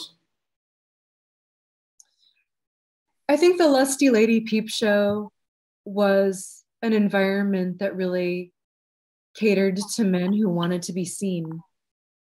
And I think that the men like Enema Man and Zucchini Man were men who wanted to be seen and that was their particular fetish. Um, and they they came to the Lusty Lady Peep Show because they could do that there, uh, and it was just um, an interesting part of the job. I think that it brought out that specific kind of client, and because there was no um, competition between workers, because we were all equally next to each other in close quarters behind glass the dancers, the workers, we just got to experience it together and just be like, oh, okay, so this person wants to be seen. And that's where I saw the most interesting dynamic clients, I would say. It did not give me a negative opinion of men. Um, elle dit que euh, le, le style Lady, notamment quand elle est. Did you hear me? Did I just break out? Yeah, so I think I've maybe I lost something, but I think that's okay. Um, uh, she said that, uh, elle disait que um, quand elle travaillait au Lusty Lady, c'était un lieu qui attirait particulièrement ce genre d'hommes euh, euh, étranges ou inquiétants, mais que euh, c'était surtout des hommes qui voulaient être vus, notamment des sortes de fétichisme comme ça qui, et c'était possible le style Lady de, s'exhiber. Et donc, c'était euh, finalement euh, quelque chose d'assez banal là-bas. Mais ce qui était finalement intéressant, c'est que comme il n'y avait pas du tout de concurrence entre les employés et les filles, notamment du club, ben, on ne se retrouvait pas seul face à ces types-là et qu'il y avait une. Étaient toutes ensemble en disant bah, Tiens, regarde, il y a l'homme courgette qui arrive. Et elles faisaient l'expérience de ce type ensemble. Et finalement, ça rendait presque la chose assez intéressante et en tout cas beaucoup moins inquiétante. Et, euh, et du coup, c'est des choses qu'elles ont. Elles, elles, quand elles s'en souviennent, elles se rappellent qu'elles étaient ensemble à regarder ce genre de type. Et que du coup, elle n'en a pas le même regard que si elle avait été coincée seule avec lui, évidemment. One more thing, Makiel. Mm-hmm. And then the lap dancing environment, I think men went to those clubs because they longed to be touched. And I think that it speaks to this larger issue of that we are living in a culture dying of loneliness. And I think the pandemic has only exacerbated that. And I'm not into dehumanizing clients. I think that there's a lot of growing to do in terms of how we express our desire and how and consent um, but I, I think that the strip clubs, the lap dancing clubs attracted a client who wanted to be touched. Et euh, elle voulait compléter en disant que, en fait, les, clubs de striptease, euh, notamment, attirent en fait des hommes qui ont envie d'être touchés, tout simplement. Euh, la, société est vraiment une société dans laquelle il est, très facile de devenir solitaire et de se couper des autres. Et avec la pandémie, euh, ça a été pire. Et, euh, et finalement, elle, elle, voilà, elle veut pas déshumaniser ces hommes non plus. Elle, elle, se moque pas d'eux. Elle les considère pas comme des comme des comme des monstres. Mais euh, par contre, il y, a, un vrai problème sur comment exprimer son désir, euh, de quelle manière. Et, évidemment, on revient aussi à la question du consentement. Mais à ses yeux, le, le, le club attire ce genre ce genre d'hommes et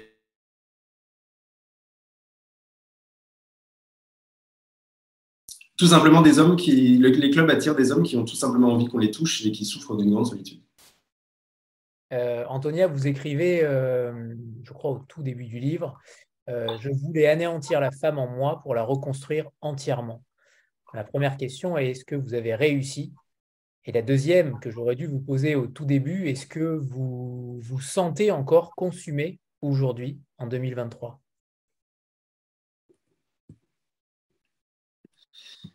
At one moment of the book, Antonia, you say that you want to destroy the wife inside you to build her again from scratch.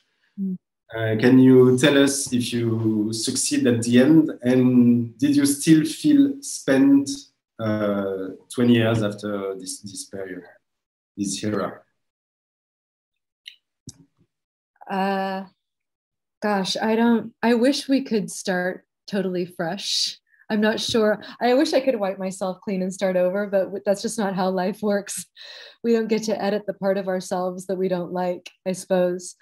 But I mean, I think that I was maybe thinking more theoretically in a in a recovery way. Uh, I'm in a 12 step program and have been for 27 years.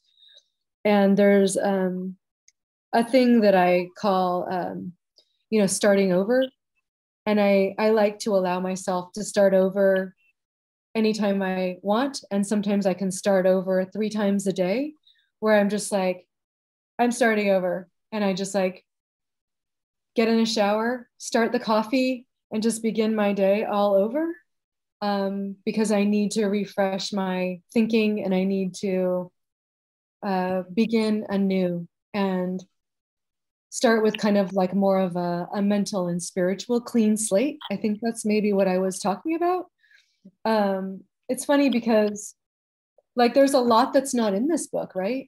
Um, I guess they, they say that one that people only get one memoir, but I think I could write at least three more memoirs since uh, Consomme. Uh, so you know, wish me luck on that. Um, because memoirs, you know, we live so many lives in one life. Life is long. And I, I think I'm going to challenge the rule that you only get one memoir because I think I have at least two more memoirs in me. and I guess that's part of the starting over thing where I get to start anew, you know, and, and begin these other stories that have taken place that are not in Spent or Consomme.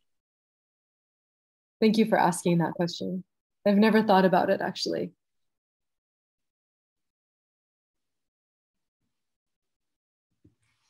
Euh, Oui, c'est quelque chose que malheureusement on a souvent envie de faire, mais qui n'est jamais possible de, tout recommencer de zéro. On est quand même toujours obligé de faire avec euh, des parties de soi qu'on aime plus ou moins. Mais euh, c'est vrai qu'elle s'autorise souvent à repartir de zéro. Des fois, elle le fait même trois fois dans la même journée. Elle prend une douche, elle reprend un café et elle essaie de recommencer sa journée parce qu'elle a besoin de, penser les choses différemment. C'est plutôt une sorte de, de, manière de repartir de zéro spirituel et mental. Mais euh, elle disait justement qu'elle avait de quoi euh, écrire au moins un ou deux mémoires de plus. Normalement, les gens écrivent. Euh, alors, mémoire en anglais, c'est un texte autobiographique de non-fiction. Et les gens en écrivent en général un, mais elle a l'impression que elle a, l'impression qu'elle avait vraiment de quoi raconter des histoires différentes qui ne seraient pas du tout sous le même angle et, et raconter comme celle qu'elle a racontée dans Consumé.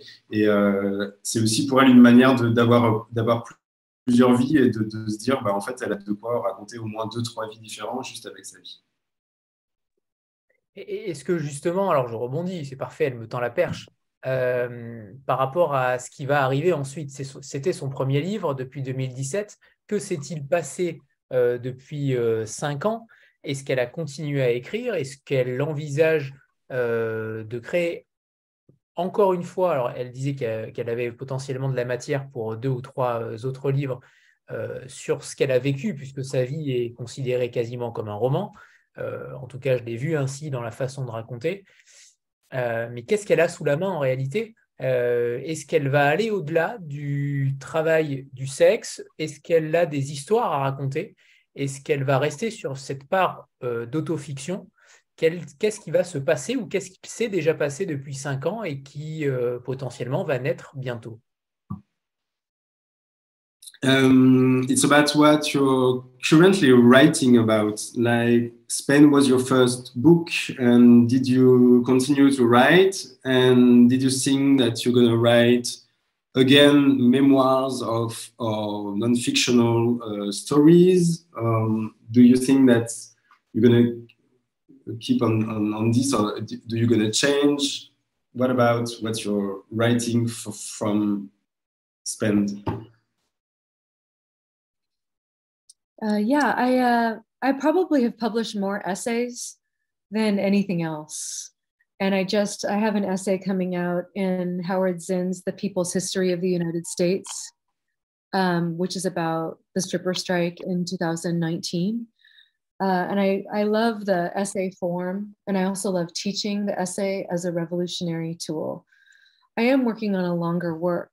I'm not sure what form it's going to take right now, but I think it's going to be uh, auto fiction, which uh, it doesn't matter. It's sort of like a hybrid of fiction and nonfiction. So it's true stories, but there are things that I'm going to like um, expand or kind of change um, to tell a greater emo- emotional truth. I'm writing about uh, relationships between women now and relationships between sex workers.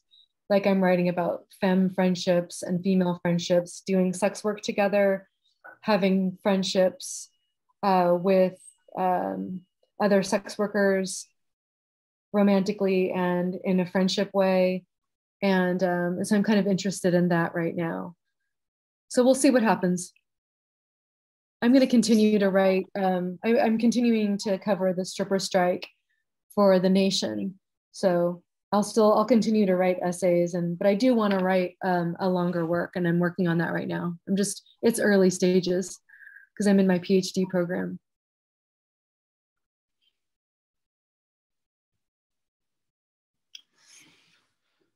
Euh, elle écrit, euh, alors, euh, elle écrit beaucoup d'essais, elle continue d'écrire beaucoup d'essais. Elle couvre notamment tout ce qui touche la grève des, travailleurs du sexe et tous ces sujets-là. Elle fait partie d'un PhD programme, c'est-à-dire qu'elle est, elle est, à la, elle est, elle est à la faculté et elle a aussi, de toute façon, elle doit écrire régulièrement dans ce cadre-là aussi. Et euh, pour ce qui est d'un travail un peu plus euh, gros, elle, elle, travaille sur quelque chose qui sera euh, plutôt du domaine de l'autofiction, mais qui, voilà, qui du coup mêlera un petit peu fiction, autofiction. Euh, ce sera basé sur des histoires vraies et ça explorera beaucoup la question des relations entre les femmes, des relations entre les travailleurs du sexe, entre l'amitié, etc. mélange comme ça de frontières entre les relations qui l'intéresse beaucoup en ce moment. Et, ça, c'est sur ça qu'elle travaille de manière un peu plus longue. d'Antonia Crane.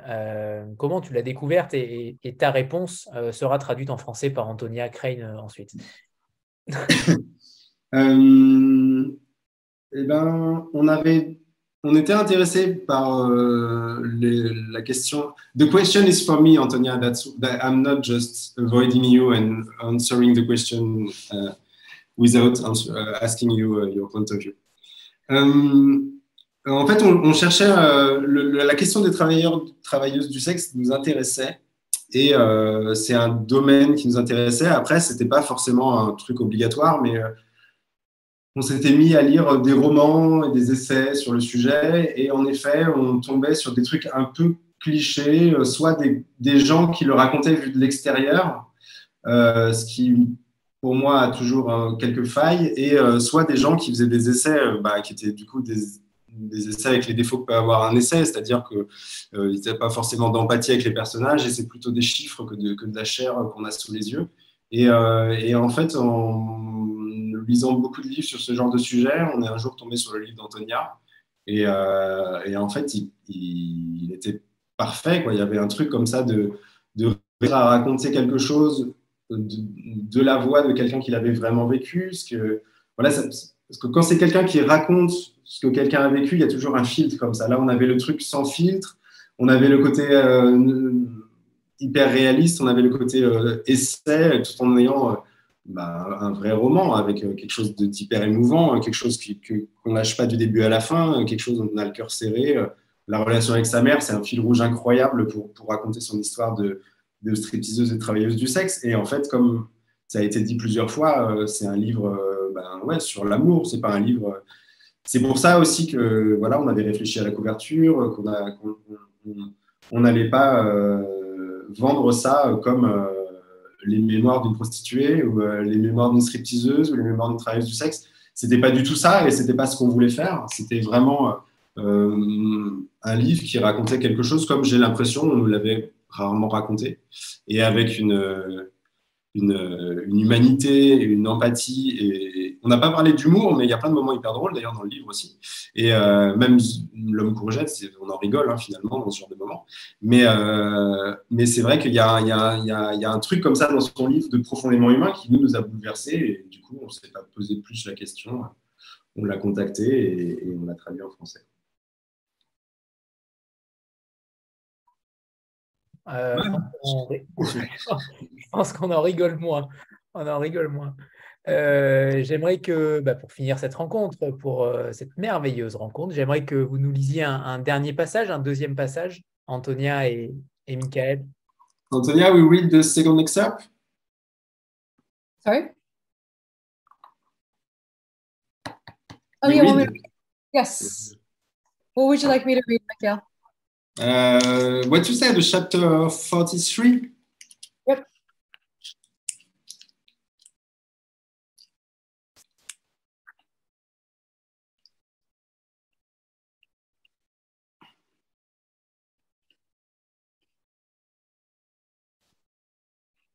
Um, until where did we decide, Michael? I have the wrong copy with me.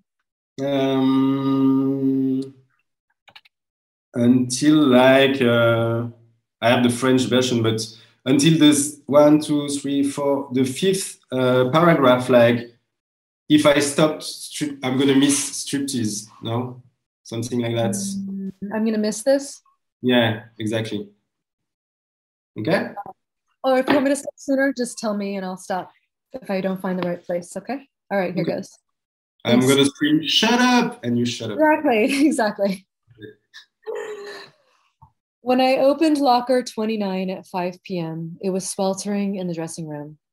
I peeled off my damp jeans in favor of a light blue skirt that wasn't really a skirt, more of a faded doily with loose threads. I stood in front of a big silver fan that blew dust on my greasy face.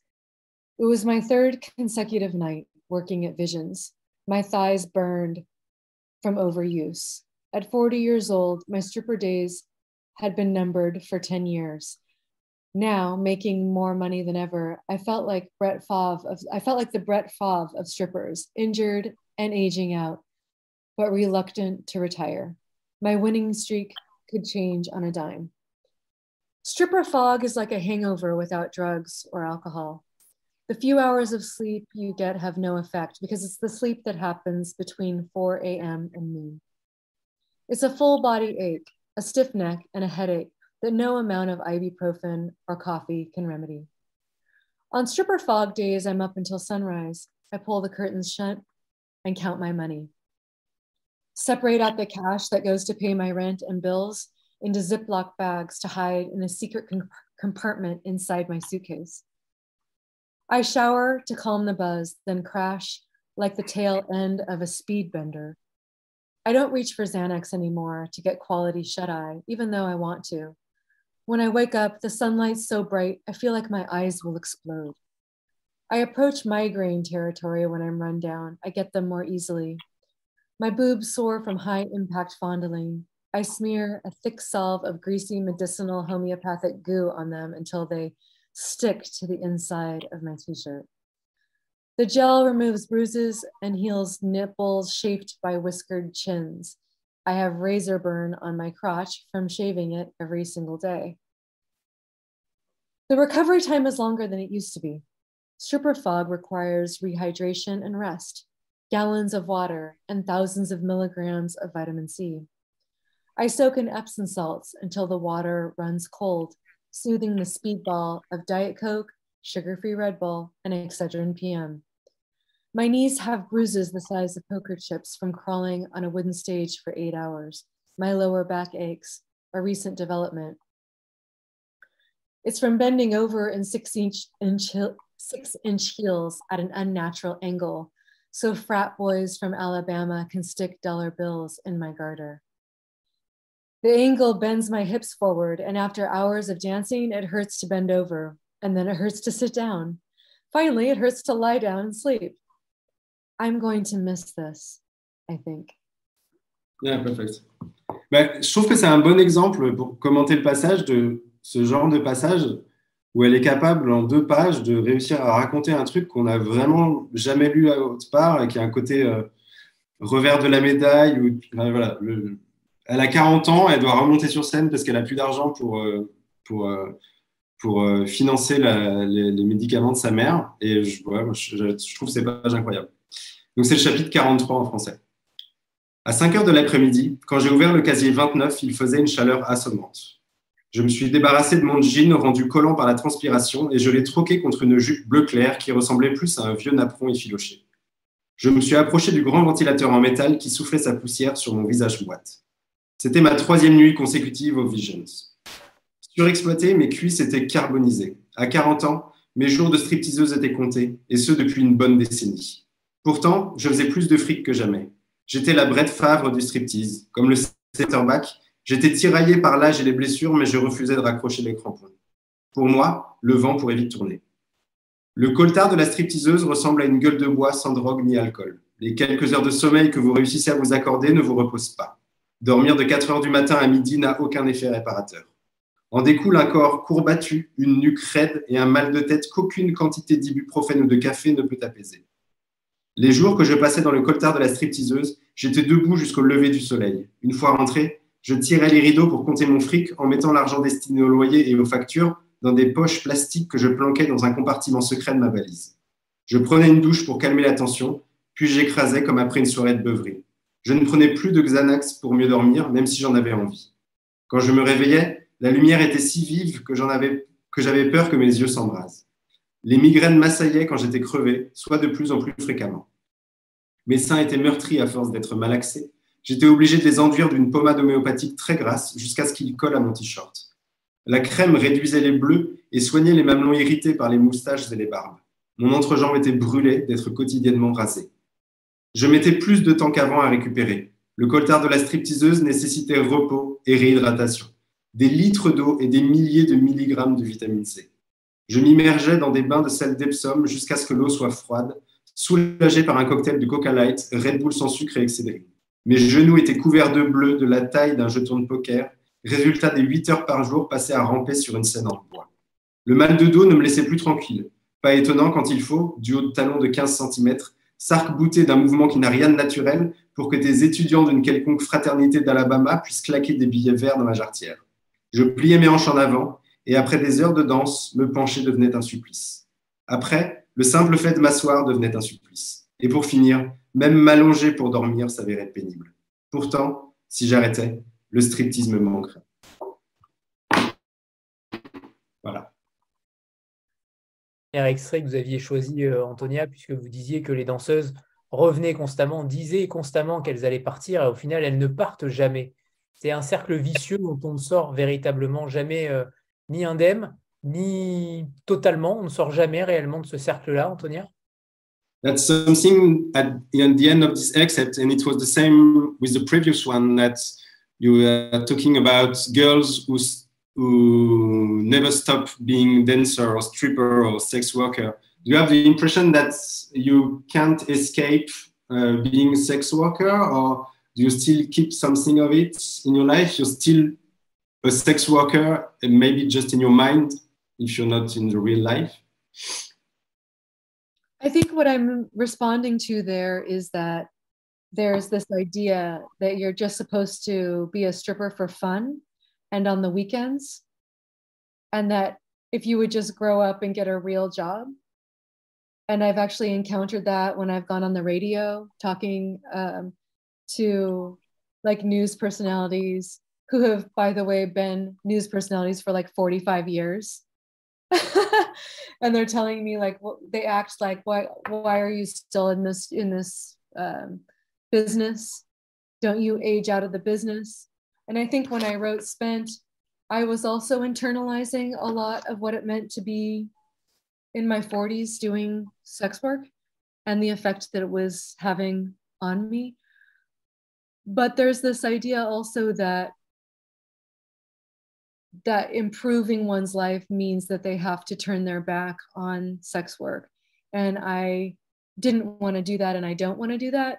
And I will never retire.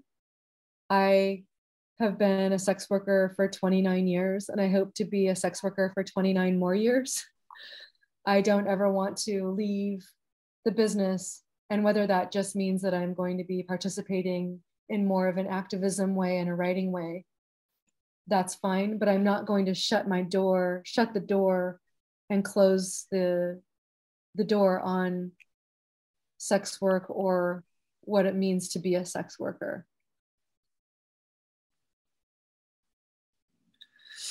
Euh, oui en fait on considère que être stripteaseuse euh, ça peut être euh, c'est toléré euh, quand on est jeune pour s'amuser un peu ou le week-end pour arrondir ses fins de mois, puis après on grandit et on se trouve un vrai travail ou pour devenir une vraie femme.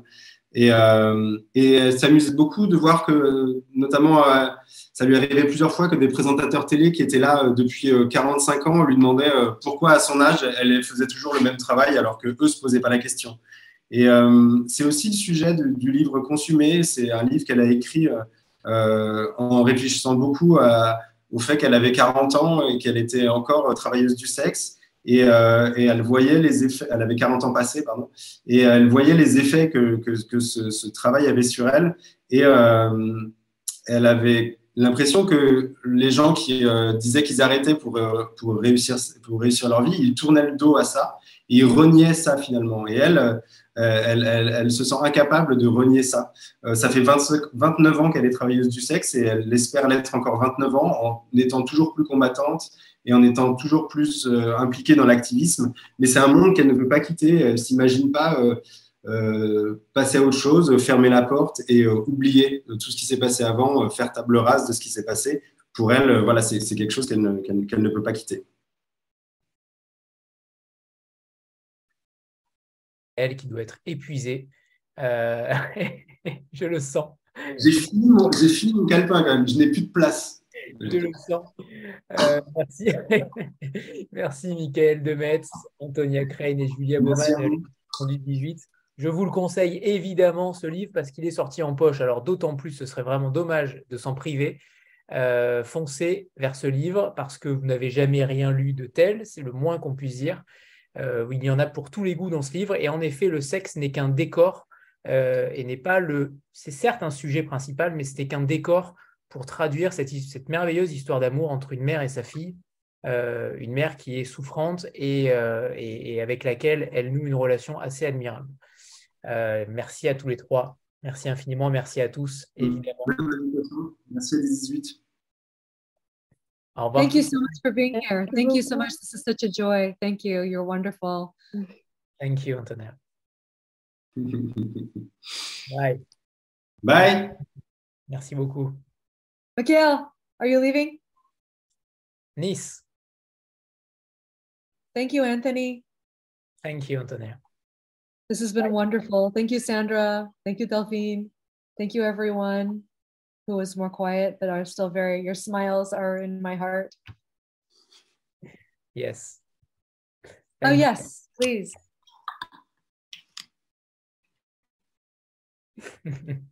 Bye. Bye. Thank you. Bye. You're the best, Mikhail. Are you going to stay, hang out and say hello? I wanted to say nice hat. Nah, I'm so cold. Yeah, thank you. But that's not the pink one. That's just a red Not one. No, that's just a red one. That's you know, that's my professional one. You know, It matches my boogie board. perfectly. Good to see you. Wonderful Yeah, seeing you you. too. It was great. Thank you. You. Yeah, it was difficult to translate you with like sometimes there is just disturbance of the noise and everything. So I hope you've got everything and yeah, it was great. Hey, I'm sorry. I had my copy. I thought I had. I had the copy. Um, I didn't have the right. This copy didn't have any markings, so I was just like, oh shit, mm. what am I supposed to read? I'm, I'm a professional. I have my markings, don't worry. See you soon. See you soon. Bye, everyone. Bye. Bye. so much. Have a great day. Night. Have a great night. Night. Bye.